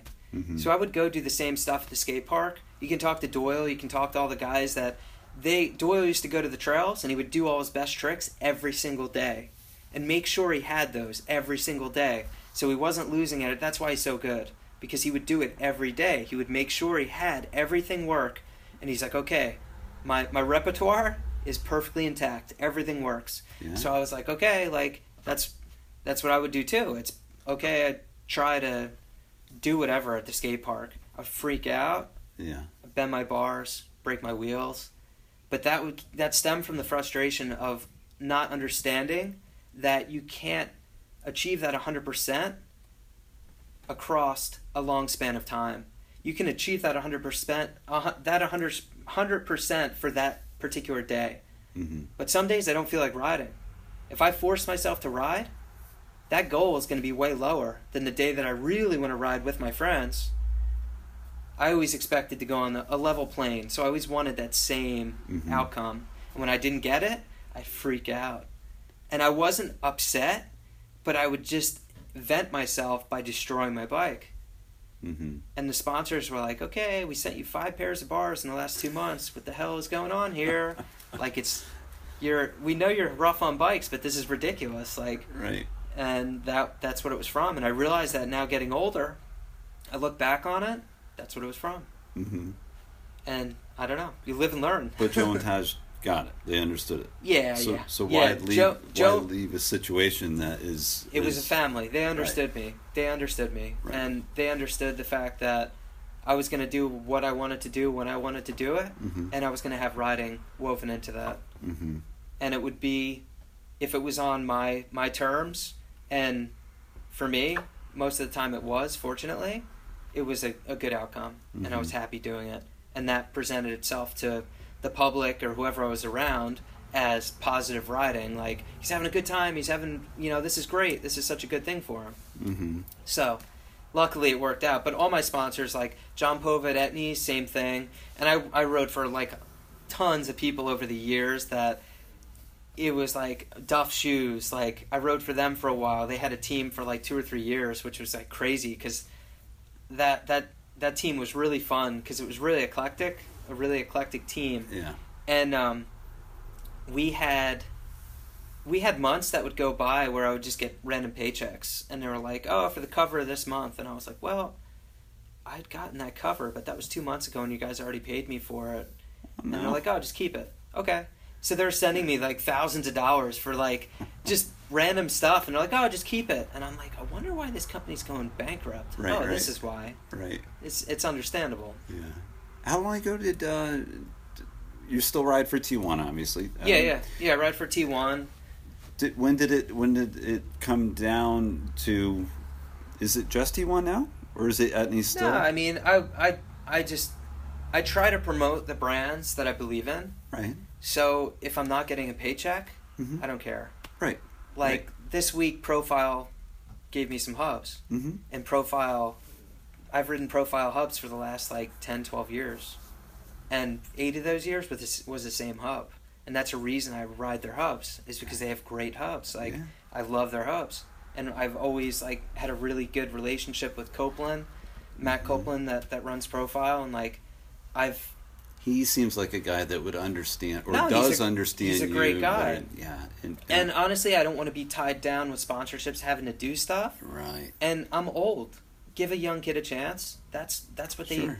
the young younger kids. That's that's the bike riding coming up, Right. and those are the generations. Like we need to support them because they're the ones that are gonna Right. really bring the industry to where it is. It sounds like you have, uh, at, at your age, almost have an understanding like Brian Foster would have with with Fit, you know, and Merit. You know, it's, you know, I'm doing my own thing. I, I'm making a living, or well, he's about to, you know, when he graduates. But it's uh, it's kind of that type of relationship of just be yourself, and and we'll still work together. Yeah.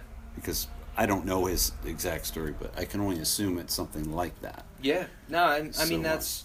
I believe in the companies that I push, and Animal, Ralph Sinisi at Animal, Mm-hmm. same thing. Yeah. They made T1 tires two years ago. Me and Ralph talked. Um, run a bunch of Animal parts over the years. Always had a high respect for Ralph because he's. I've been friends with him for a really, really long time since I was like 16 years old. Mm-hmm. So I mean, I've known him for a really long time, Right. and you support your friends. Right. T1, same thing. Etnies, John Pova, same thing. Mm-hmm. But I mean, at the same time, Vans, Vans is putting on these contests. Mhm. I respect them too. They're putting so much into the industry that, like, how can you not respect that? It's awesome. Yeah. it and is. we're in such a such a great time in bike riding because Mhm. there isn't a ton to get out of it. But Right. There's so much to put into it, and that's such a special thing. I think it's well, obviously, it's because of the generation that we're, or the combination of generations that we're at. Because there's so many people that are in their 30s and 40s that are working with the the teens and the 20s. You know, it's you got a, you got a lot of history working with the new and the in between. So it's it's a pretty cool mess right now. Yeah, I yeah, think- and honestly, like you see people that come back into it that have been out of it for a long time, and yeah, and I mean, you get to learn all this stuff that happened, and then you get to see all this stuff in the future of what's possible, and there, the sky's the limit in the future because now people are recognizing that this is something that's here to stay, and even if the industry is in a slump and we're not selling tons of bikes, or people aren't like out buying bikes and kids are on their phones or doing whatever else, there is that core community that will hold it together and it will it will surpass anything, any obstacle. Mm-hmm. And that's just that's a given. That's always happened. It's happened time and time again. And it, it will always happen. I mean it'll always be here. Mm-hmm. And that's a that's a great great piece of uh, of BMX Yeah. history because it's going to happen. There's peaks and valleys, and we're in a bit of a valley right now. I mean, Mm-hmm. on the high side, there's a lot of recognition. Mm-hmm. It's probably more popular than it's ever been. But at the same time, the bike industry, like, it's just, it's a, a weird thing where people put stuff out and it's just, it's almost like there's not a, a lot of refinement. They're just like, bleh, like just putting things out there. And I love refinement because I love, like, articulating exactly each piece of the puzzle. Because every person is three dimensional, and I hate seeing a one dimensional person to where you just look at him and you're like, okay, this kid just rides all the time. I know this kid doesn't just ride, he has a life, he does other stuff. I want to know that. I want to read an interview and I want to know, you know, his triumphs, his adversities, like what he's been through, his family life. I want to know all that because that leads to that person. That's why Mm-hmm. He is the way he is. That's why I love doing these, and I love doing them long form because f- You get to be dig honest with deep. you, I could as as deep as you want to go, but I always hope for that. I've talked for hours and hours about this because it's a passion, so I can just keep going. I think you get so much more out of it. You really get to know Yeah. each other, and you get that comfort level. It's got to be face to face though, because I want this connection because it brings out so much Yeah. good, bad, everything that everyone can use to put together something that may make sense to them, that may help them. and that's why I brought you here today because this is Matty, a friend of mine for Mhm. for life. We've been friends. You know, we met in Australia in what was it? First time probably 99, 2000, something like that. Okay. And he's ridden BMX his whole life, but he started this bike company out of a passion for it. Rides Sure. BMX, rides his long haul bikes, cross bikes, and we like we have a similar similar outlook on things, Sure. and we all have the same passions. Mm-hmm. So I was like, you know what? I'll bring you here because this is what I'm about. This is it. There's Mhm. surfboards everywhere, motorcycles, bicycles, everything. Right. But that being said, Yes. can I take a piss? Cause Yeah, yeah, my, go for it. Uh, sometimes I, I'm I'm not going to edit much Yeah. on this one, Yeah. but he's so well spoken and, and understandable that there's there's not going to be anything to edit. It's just that smooth, and obviously he's been through this before, so it's. We left off on we- we left off on sponsors for the most part, right? Yeah, yeah. So think I mean, I've ridden for Terrible One. Um, Robbie Robbie Morales pretty much hooked me up through Terrible One when I was like 19, Mm-hmm.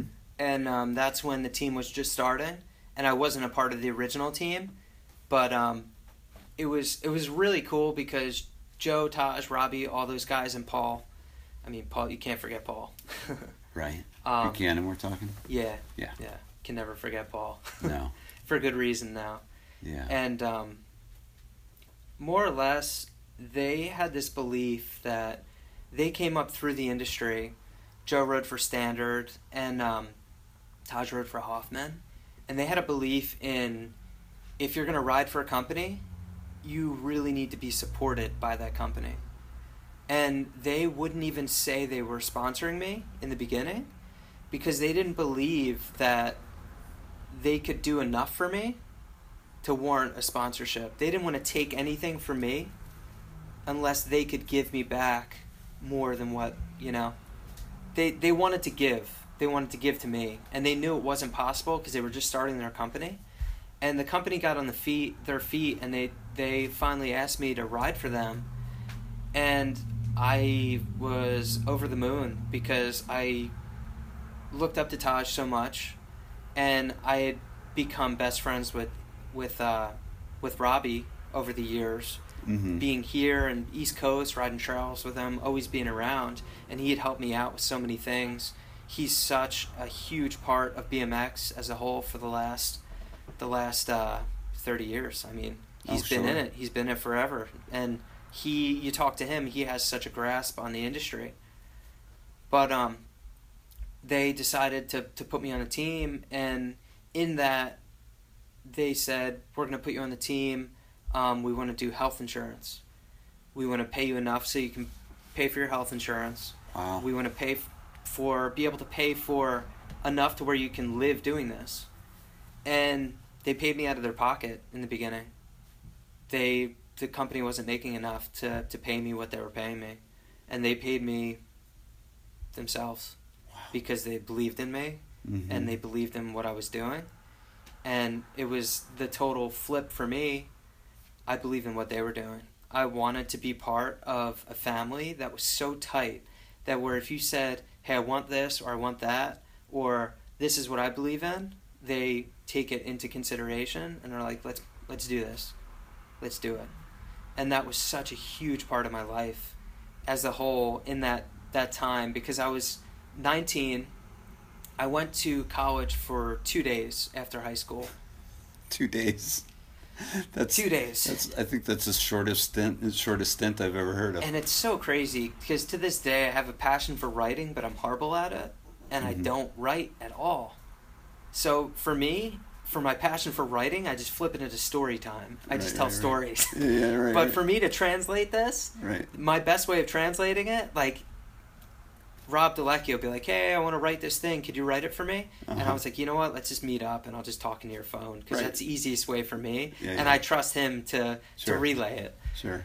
But um, I went to this writing class, and the writing teacher was like, um, "Okay, you have to fold your paper this way, and we're doing this and this setup." And I folded my paper the wrong way, and he's like, "Listen, if you're gonna get anywhere in this life, your first priority is listening to directions and doing things the right way. You're not going anywhere with this." And I was like, "Fuck this." I said, "Forget it. I'm done." And I didn't tell my parents for another two weeks. So they lost, well, I lost. Right. Both of us lost the money Right. that we paid to get into college. The books were never unwrapped. I never Right. did anything having to do with school because I was just like, you know what, this isn't me. I'm just Mhm. forcing it. And um, luckily, that next, it was probably that next month, two months, Mm-hmm. um, Schwinn XS at the time put me on their team, and I signed a deal with them Mm-hmm. for parts. Um, Duff's put me on their team. I signed a deal with them Mm-hmm. for shoes. And Terrible One soon after, soon after that. So it was enough for me to get by money wise. Mm-hmm. And I was actually doing decent then because I mean, all I had was a cell phone bill. I was Sure. 19. Right. So for me, I was like, holy cow, this is great. Like I'm getting paid. Like at the time, it was uh, probably two thousand dollars a month or something. Uh-huh. For that was a lot of money back then. Yeah. Who Right. five hundred dollars a week when you're 19? You you're not making that even working construction. Oh no. 99, you know. Right. So uh, I I just really decided, okay, this is it. This is what I want to do. And then Little Devil was like, hey, we have this trip coming up. Um, they want to fly you to France to do this. Uh, you know, to do a promotion thing. You more or less you just hang out in France. Uh-huh. So I was like, okay. Me and Van and Derek went to France, uh-huh. and it was awesome. I had so much fun. Mm-hmm. And to rewind real quick, I remember where I left off there, but Sure. when I was 15, my aunt and uncle asked me to go on this trip. Uh, that was a super pivotal point in my life. Um, a two week trip around the British Virgin Islands on a sailboat. And- wow. We lived on the sailboat for two weeks, and that was a huge part of my. It was like a a birth of my sense of adventure, and I just always wanted to have that sense of adventure. We were on the boat, and we could jump on the dinghy, and just me and my cousin would just go. He was the same age as me, cousin Colton, and we would just go to a random island, and take the dinghy to an island and snorkel, and just hunt around the island Nice. go back to the boat, sleep a different place the next night, go hunt out some other islands, always searching for stuff, looking around. And that was the beginning of me wanting to like, okay, there's more out there than what's right around me. I really want to get out there and see everything. Right. Like I want to see it all. And uh, from then on, I just had this like, I just wanted to be out. I wanted to really kind of search. My parents were always really good in taking me and bringing me to places that were like, okay, go ahead, go, and freedom, just letting me go. That's good parenting. It was awesome. Yeah. It was awesome. I mean, looking back, they did the best with the tools that they had. hmm I mean, they had they had their their issues growing up, and Mhm. everybody does. Sure. And they did the best with what they had, and I couldn't, I couldn't, yeah, I would not change anything in my in my childhood. Right. But that's where my sense of adventure came from. To get back to Little Devil and going to France for the first time, I was just like, wow, this is really cool. Like this is this is what I want to do. I want to really explore and get out and see things. Experience cultures and. Yeah, and I mean that's where it all started. hmm I was like, okay, like we're thinking about doing this trip. Mhm. Um, what do you think? And I'm like, uh, okay. And they're like, hey, we're doing this trip. We're going to, you know what? There's a contest. There's a DK, DK dirt circuit in uh, Florida. hmm But the same weekend, there's a contest in France, in south of France. And we'll, whichever one you want to go to, you can go to. And I'm like, well, let's see here. For me, I always chose Europe. I chose Right. Australia. I chose wherever I could get the farthest away from where I started. Because I knew that wasn't going to always be. I wasn't always going to be able to do that. Right. In my head, I thought I was going to always be able to do that. Sure. So I said, might as well get out and try to do it. So I kept doing that. I kept building relationships. That's where me and Matty met.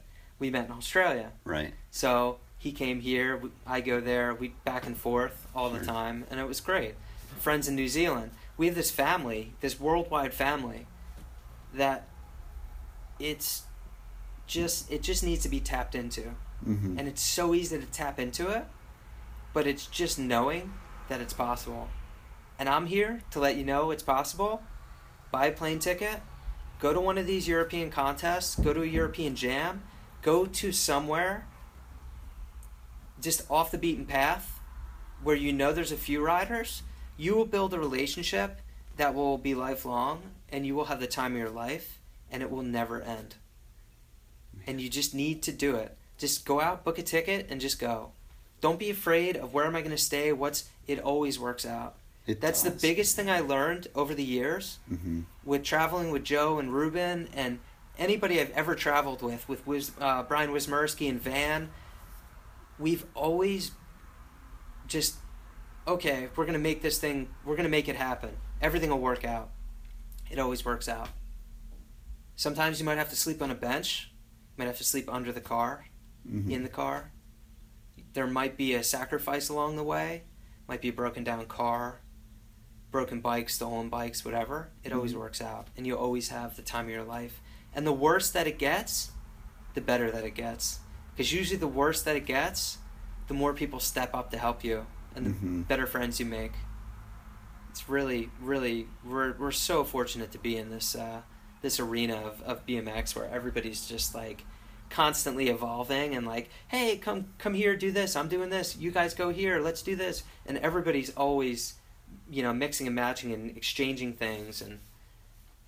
Yeah, sorry. I'll go. I'll no, go off on tangents all day, but that's. I would always just try to travel as much as possible. I'm taking it, I'm taking it all in just because I'm not saying anything. It's because I'm processing what you're saying, and and I, I I'm glad you say that because so many, unfortunately, so many kids in society uh, don't give themselves that opportunity.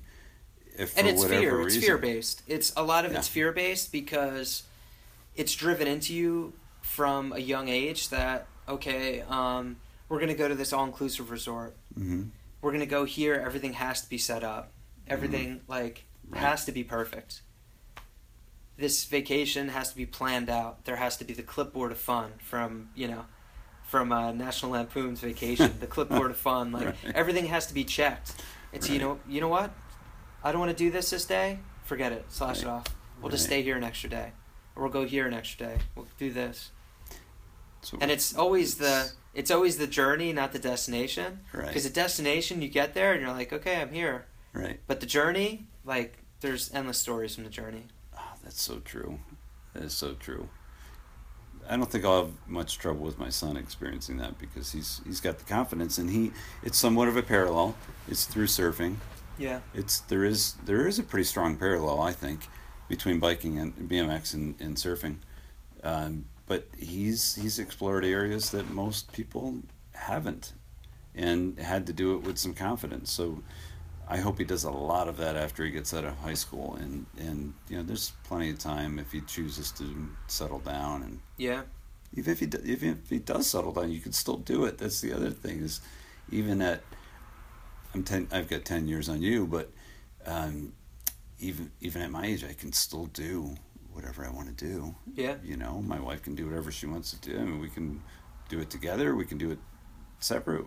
Yeah, Doesn't and you have to understand that there's a point where you need to realize that there is sacrifice in that. Mm-hmm. There is there's always a sacrifice, Mm-hmm. and it, to do exactly what you're gonna what you want to do, there might be some sort of sacrifice in that, and maybe Sure. not sacrificing your ideals, but sacrificing a comfort, or sacrificing, you know, maybe the new car you wanted to get. Right. My car had problems two days ago, Yeah. and I took it into the garage, and I was like, you know what? If the number's over this, I'll just buy another car. I'll just buy a new car because Mhm. it was at the Volvo dealership, and they're so tasty. The new Volvos, oh my Yeah.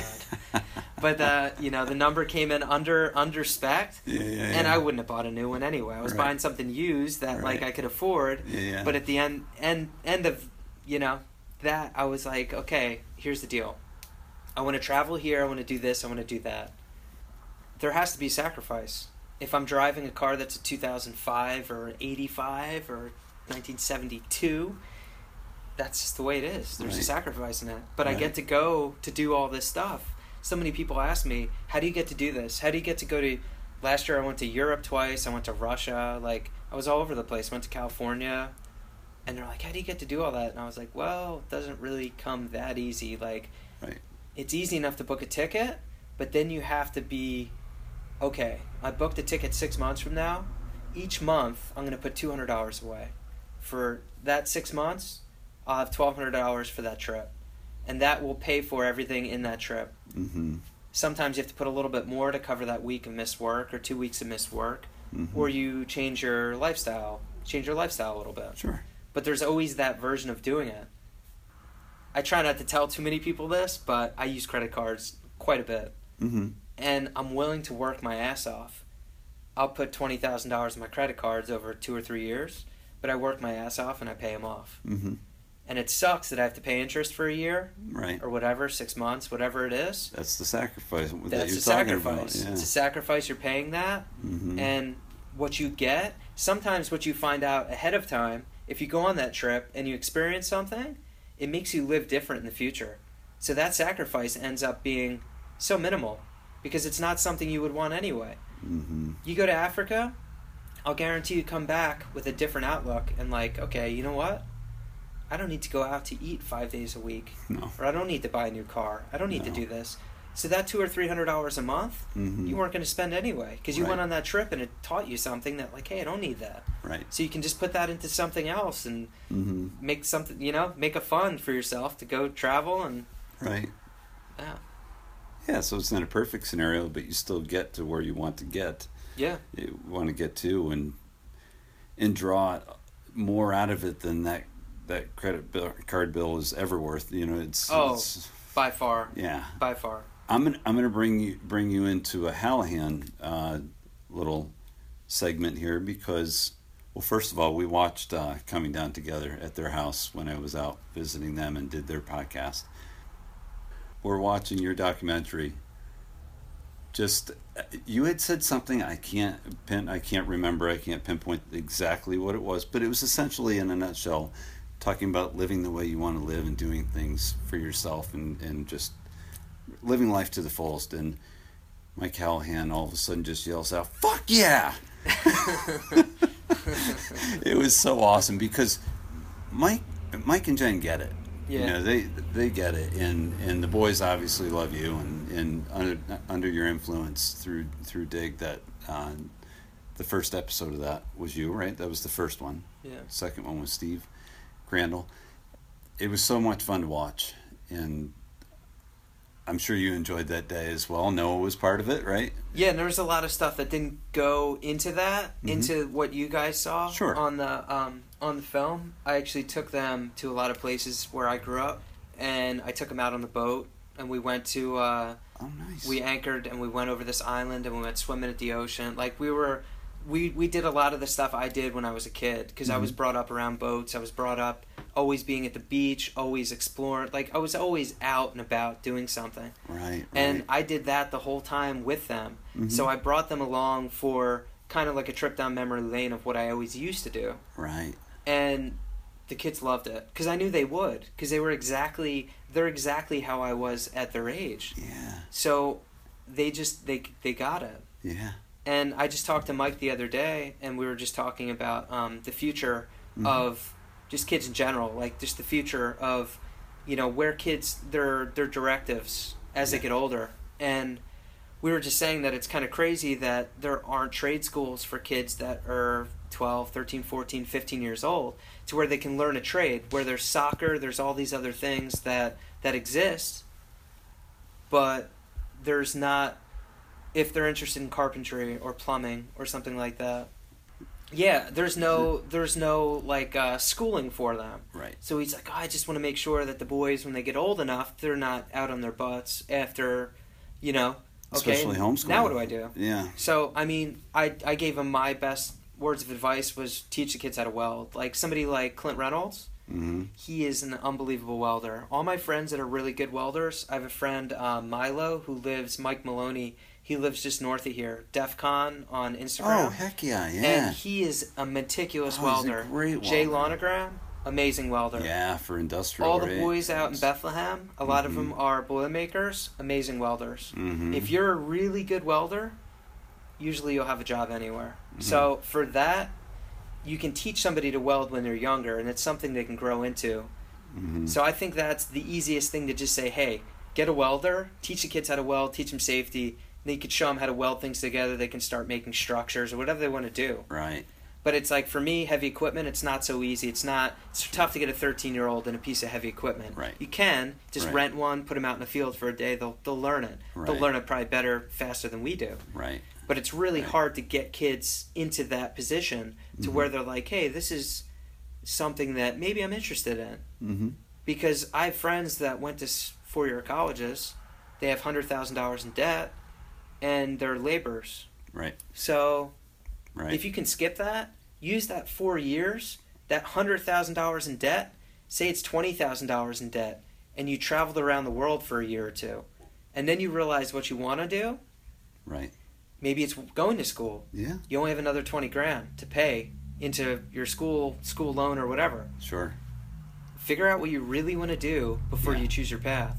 Right. and that's constantly going to be evolving like for me i came out at 25 from from riding professionally and i was still fortunate i was fortunate i was still getting paychecks riding while i was working in the construction industry When did you get into construction? You said at 20 25? 25 25. so i was still riding professionally and doing Yeah, yeah. that simultaneously doing it at the kind same of time still doing.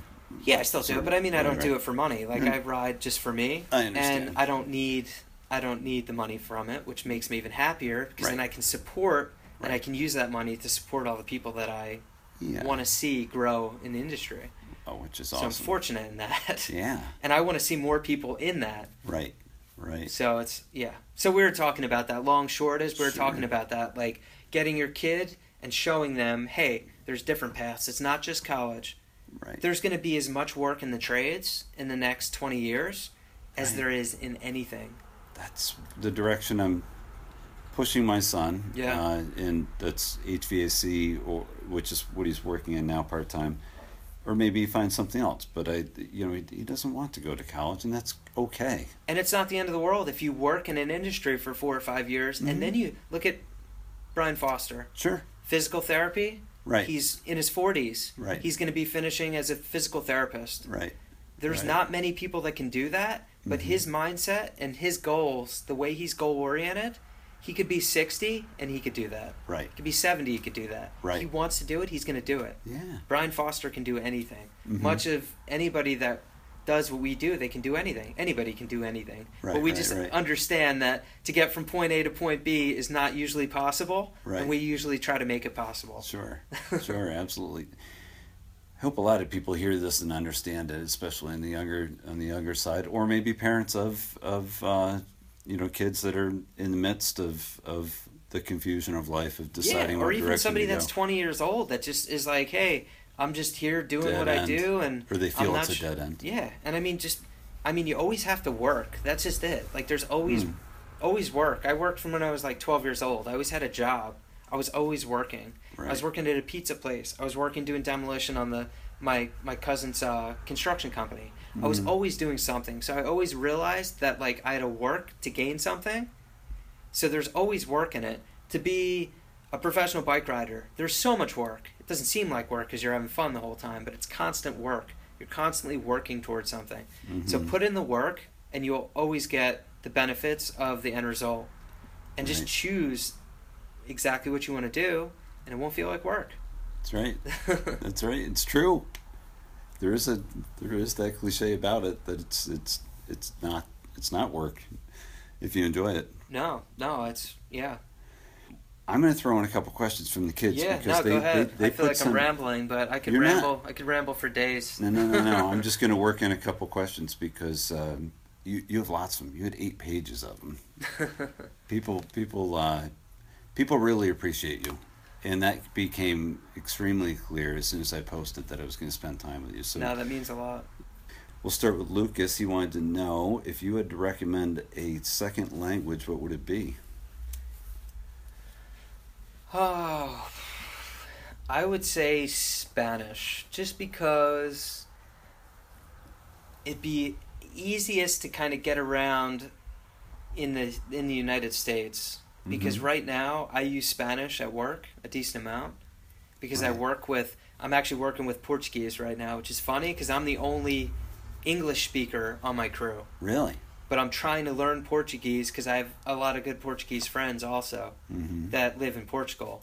Right. So I've been back and forth, Portugal and back and forth from Spain. right. But I would say Spanish right now is probably a really good language to learn Mhm. for um, being in the U.S. because you can use that a lot Right. because there's Spanish is everywhere here. Right. But French is a huge language too. French is like the international business business language. So Mhm. French is awesome to learn too. That's a great language. Got it. Yeah. Uh, Nathan wants to know how in the heck did you? this is funny. How in the heck did you? Did did your knuckles survive the sled bomb across our driveway? Oh my god, that was hilarious. We were spent a day at their their house over the winter. Uh-huh. Uh, me and Rusty from Australia, oh yeah. and and I think Maddie was there. JB was there. Yeah, it was like a little crew. It was Uh-huh. super fun. Yeah. But uh, we had so much fun, and we like Is this from their porch down yeah across the lawn? yeah. I saw a little blue sled, and I was Yeah. like, I just hopped on it, and I was like, oh, this thing be pretty fun. Yeah. Little did I know it was going to go full throttle down the yard, across the driveway, which had no snow on it, Right. and then jump the other side of the driveway down the hill Into bushes. Right. into the bushes. and I just was like, holy shit, did that just happen? And then, of course, everybody's like, well, you got to do it again because we have to film it. And I was like, fuck it, okay, why not? yeah, I think my friend JB has footage of it. I'll try to get it and, and Yeah. post it or something. It's pretty funny. Like, Yeah. yeah, I love situations like that Yeah. because I've been in so many in my lifetime that like I'm really really fortunate that things didn't go worse Right. because we pushed it to the edge Right. a lot. Like to the point of like wow, that could have been really really bad Even on a sled. on anything. anything with four wheels, two wheels, no wheels, like anything. Yeah. Man. Shane wants to know. First, he wants to say, "Tell Noah, hey, what's up?" and come over and ride our trails and shoot some bow and arrows. And does he play soccer and baseball too? he does all of that, Shane. You guys are like uh, long lost brothers. and uh, we will be over at some point this summer for sure. I, I guarantee it because Noah is uh, he's chomping at the bit. He wants to come hang out with you guys at your your house. Awesome. Uh, I'm going to ask you a couple questions. I just wanted to slip in real quick. Uh, what footage defines you in the eyes of the BMX fan? So, if you were looking from the outside in, what footage do you think people feel defines you? And then I'm going to reverse it and say, what do you feel? What footage defines you in your opinion? Um, I would say the footage out there that defines me the most um, is probably You Get What You Get, the T1 World Tour video. Mm-hmm. That's most likely Joe knows me, Mm-hmm. um, knows me probably better than anyone. And um, he has a knack of capturing a feeling when he capturing a feeling and putting on a film. And uh, that whole trip was nine months nonstop around the world. We hit Whoa. 20 something countries in nine months and around the world. Like, unreal. Like, Wow. that was a life changing experience. Mm-hmm. But the whole time, we all filmed and shot photos of each other Mm-hmm. and then made the video out of it. So that captures on a day to day what we actually are, what we do, and what, what makes us who we are. So that's what you feel defines you, in your opinion, right? Yeah. Do you think uh, some people that may not know you as well, uh, it maybe haven't dug in deeper? Do you think there's there's some videos that that define you?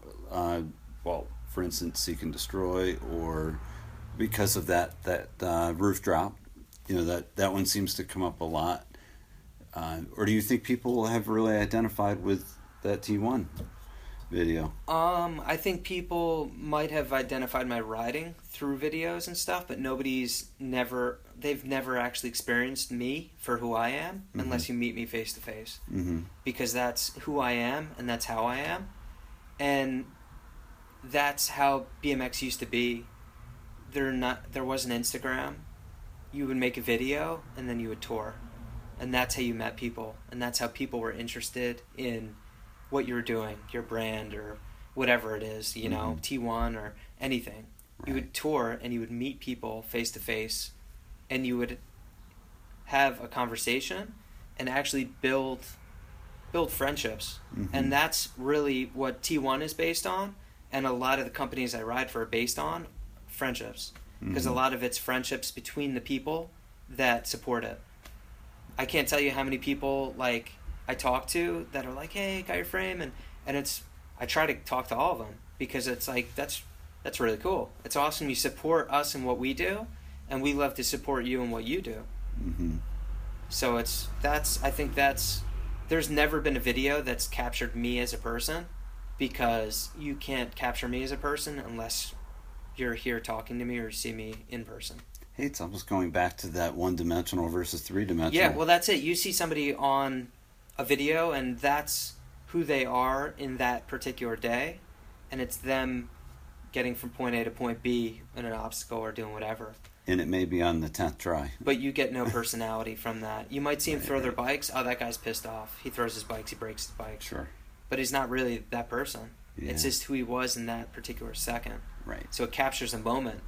It's like a photograph. It captures a moment of something. But you can't. You can only make up stories of what that moment is Right. Because you can't really know unless you're in that moment in person.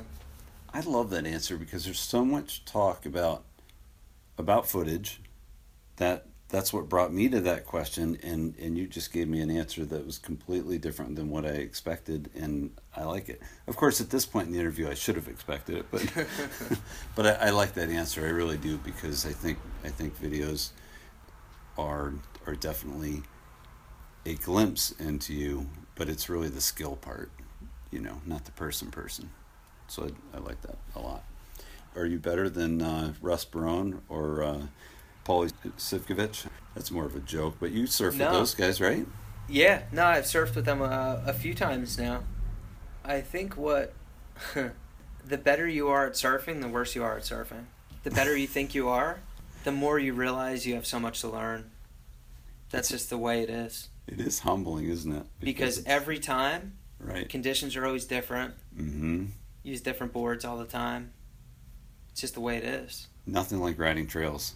No, That's for sure. no. It's I would say it's it's probably the closest to like personal relationships. Mm-hmm. because it's like you're always dealing with something that you never expected.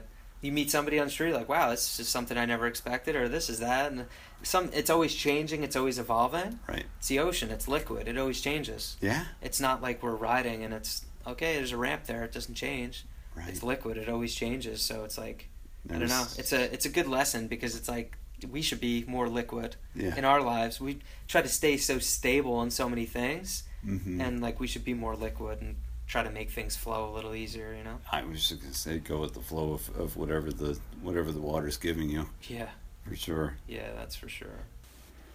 That concludes part one of the Garrett Byrnes podcast. Really looking forward to posting part two next week. So I hope you enjoyed that. And I want to send out a special thanks to Matty of Crust Bikes in Belmar, New Jersey. Look him up. He uh, he does some really cool stuff. Has some some really cool bikes for long distance travel and it was pretty cool to check out his stuff. And uh, I thank you for your space and time there, Matty. So look forward to next week. We'll see you soon.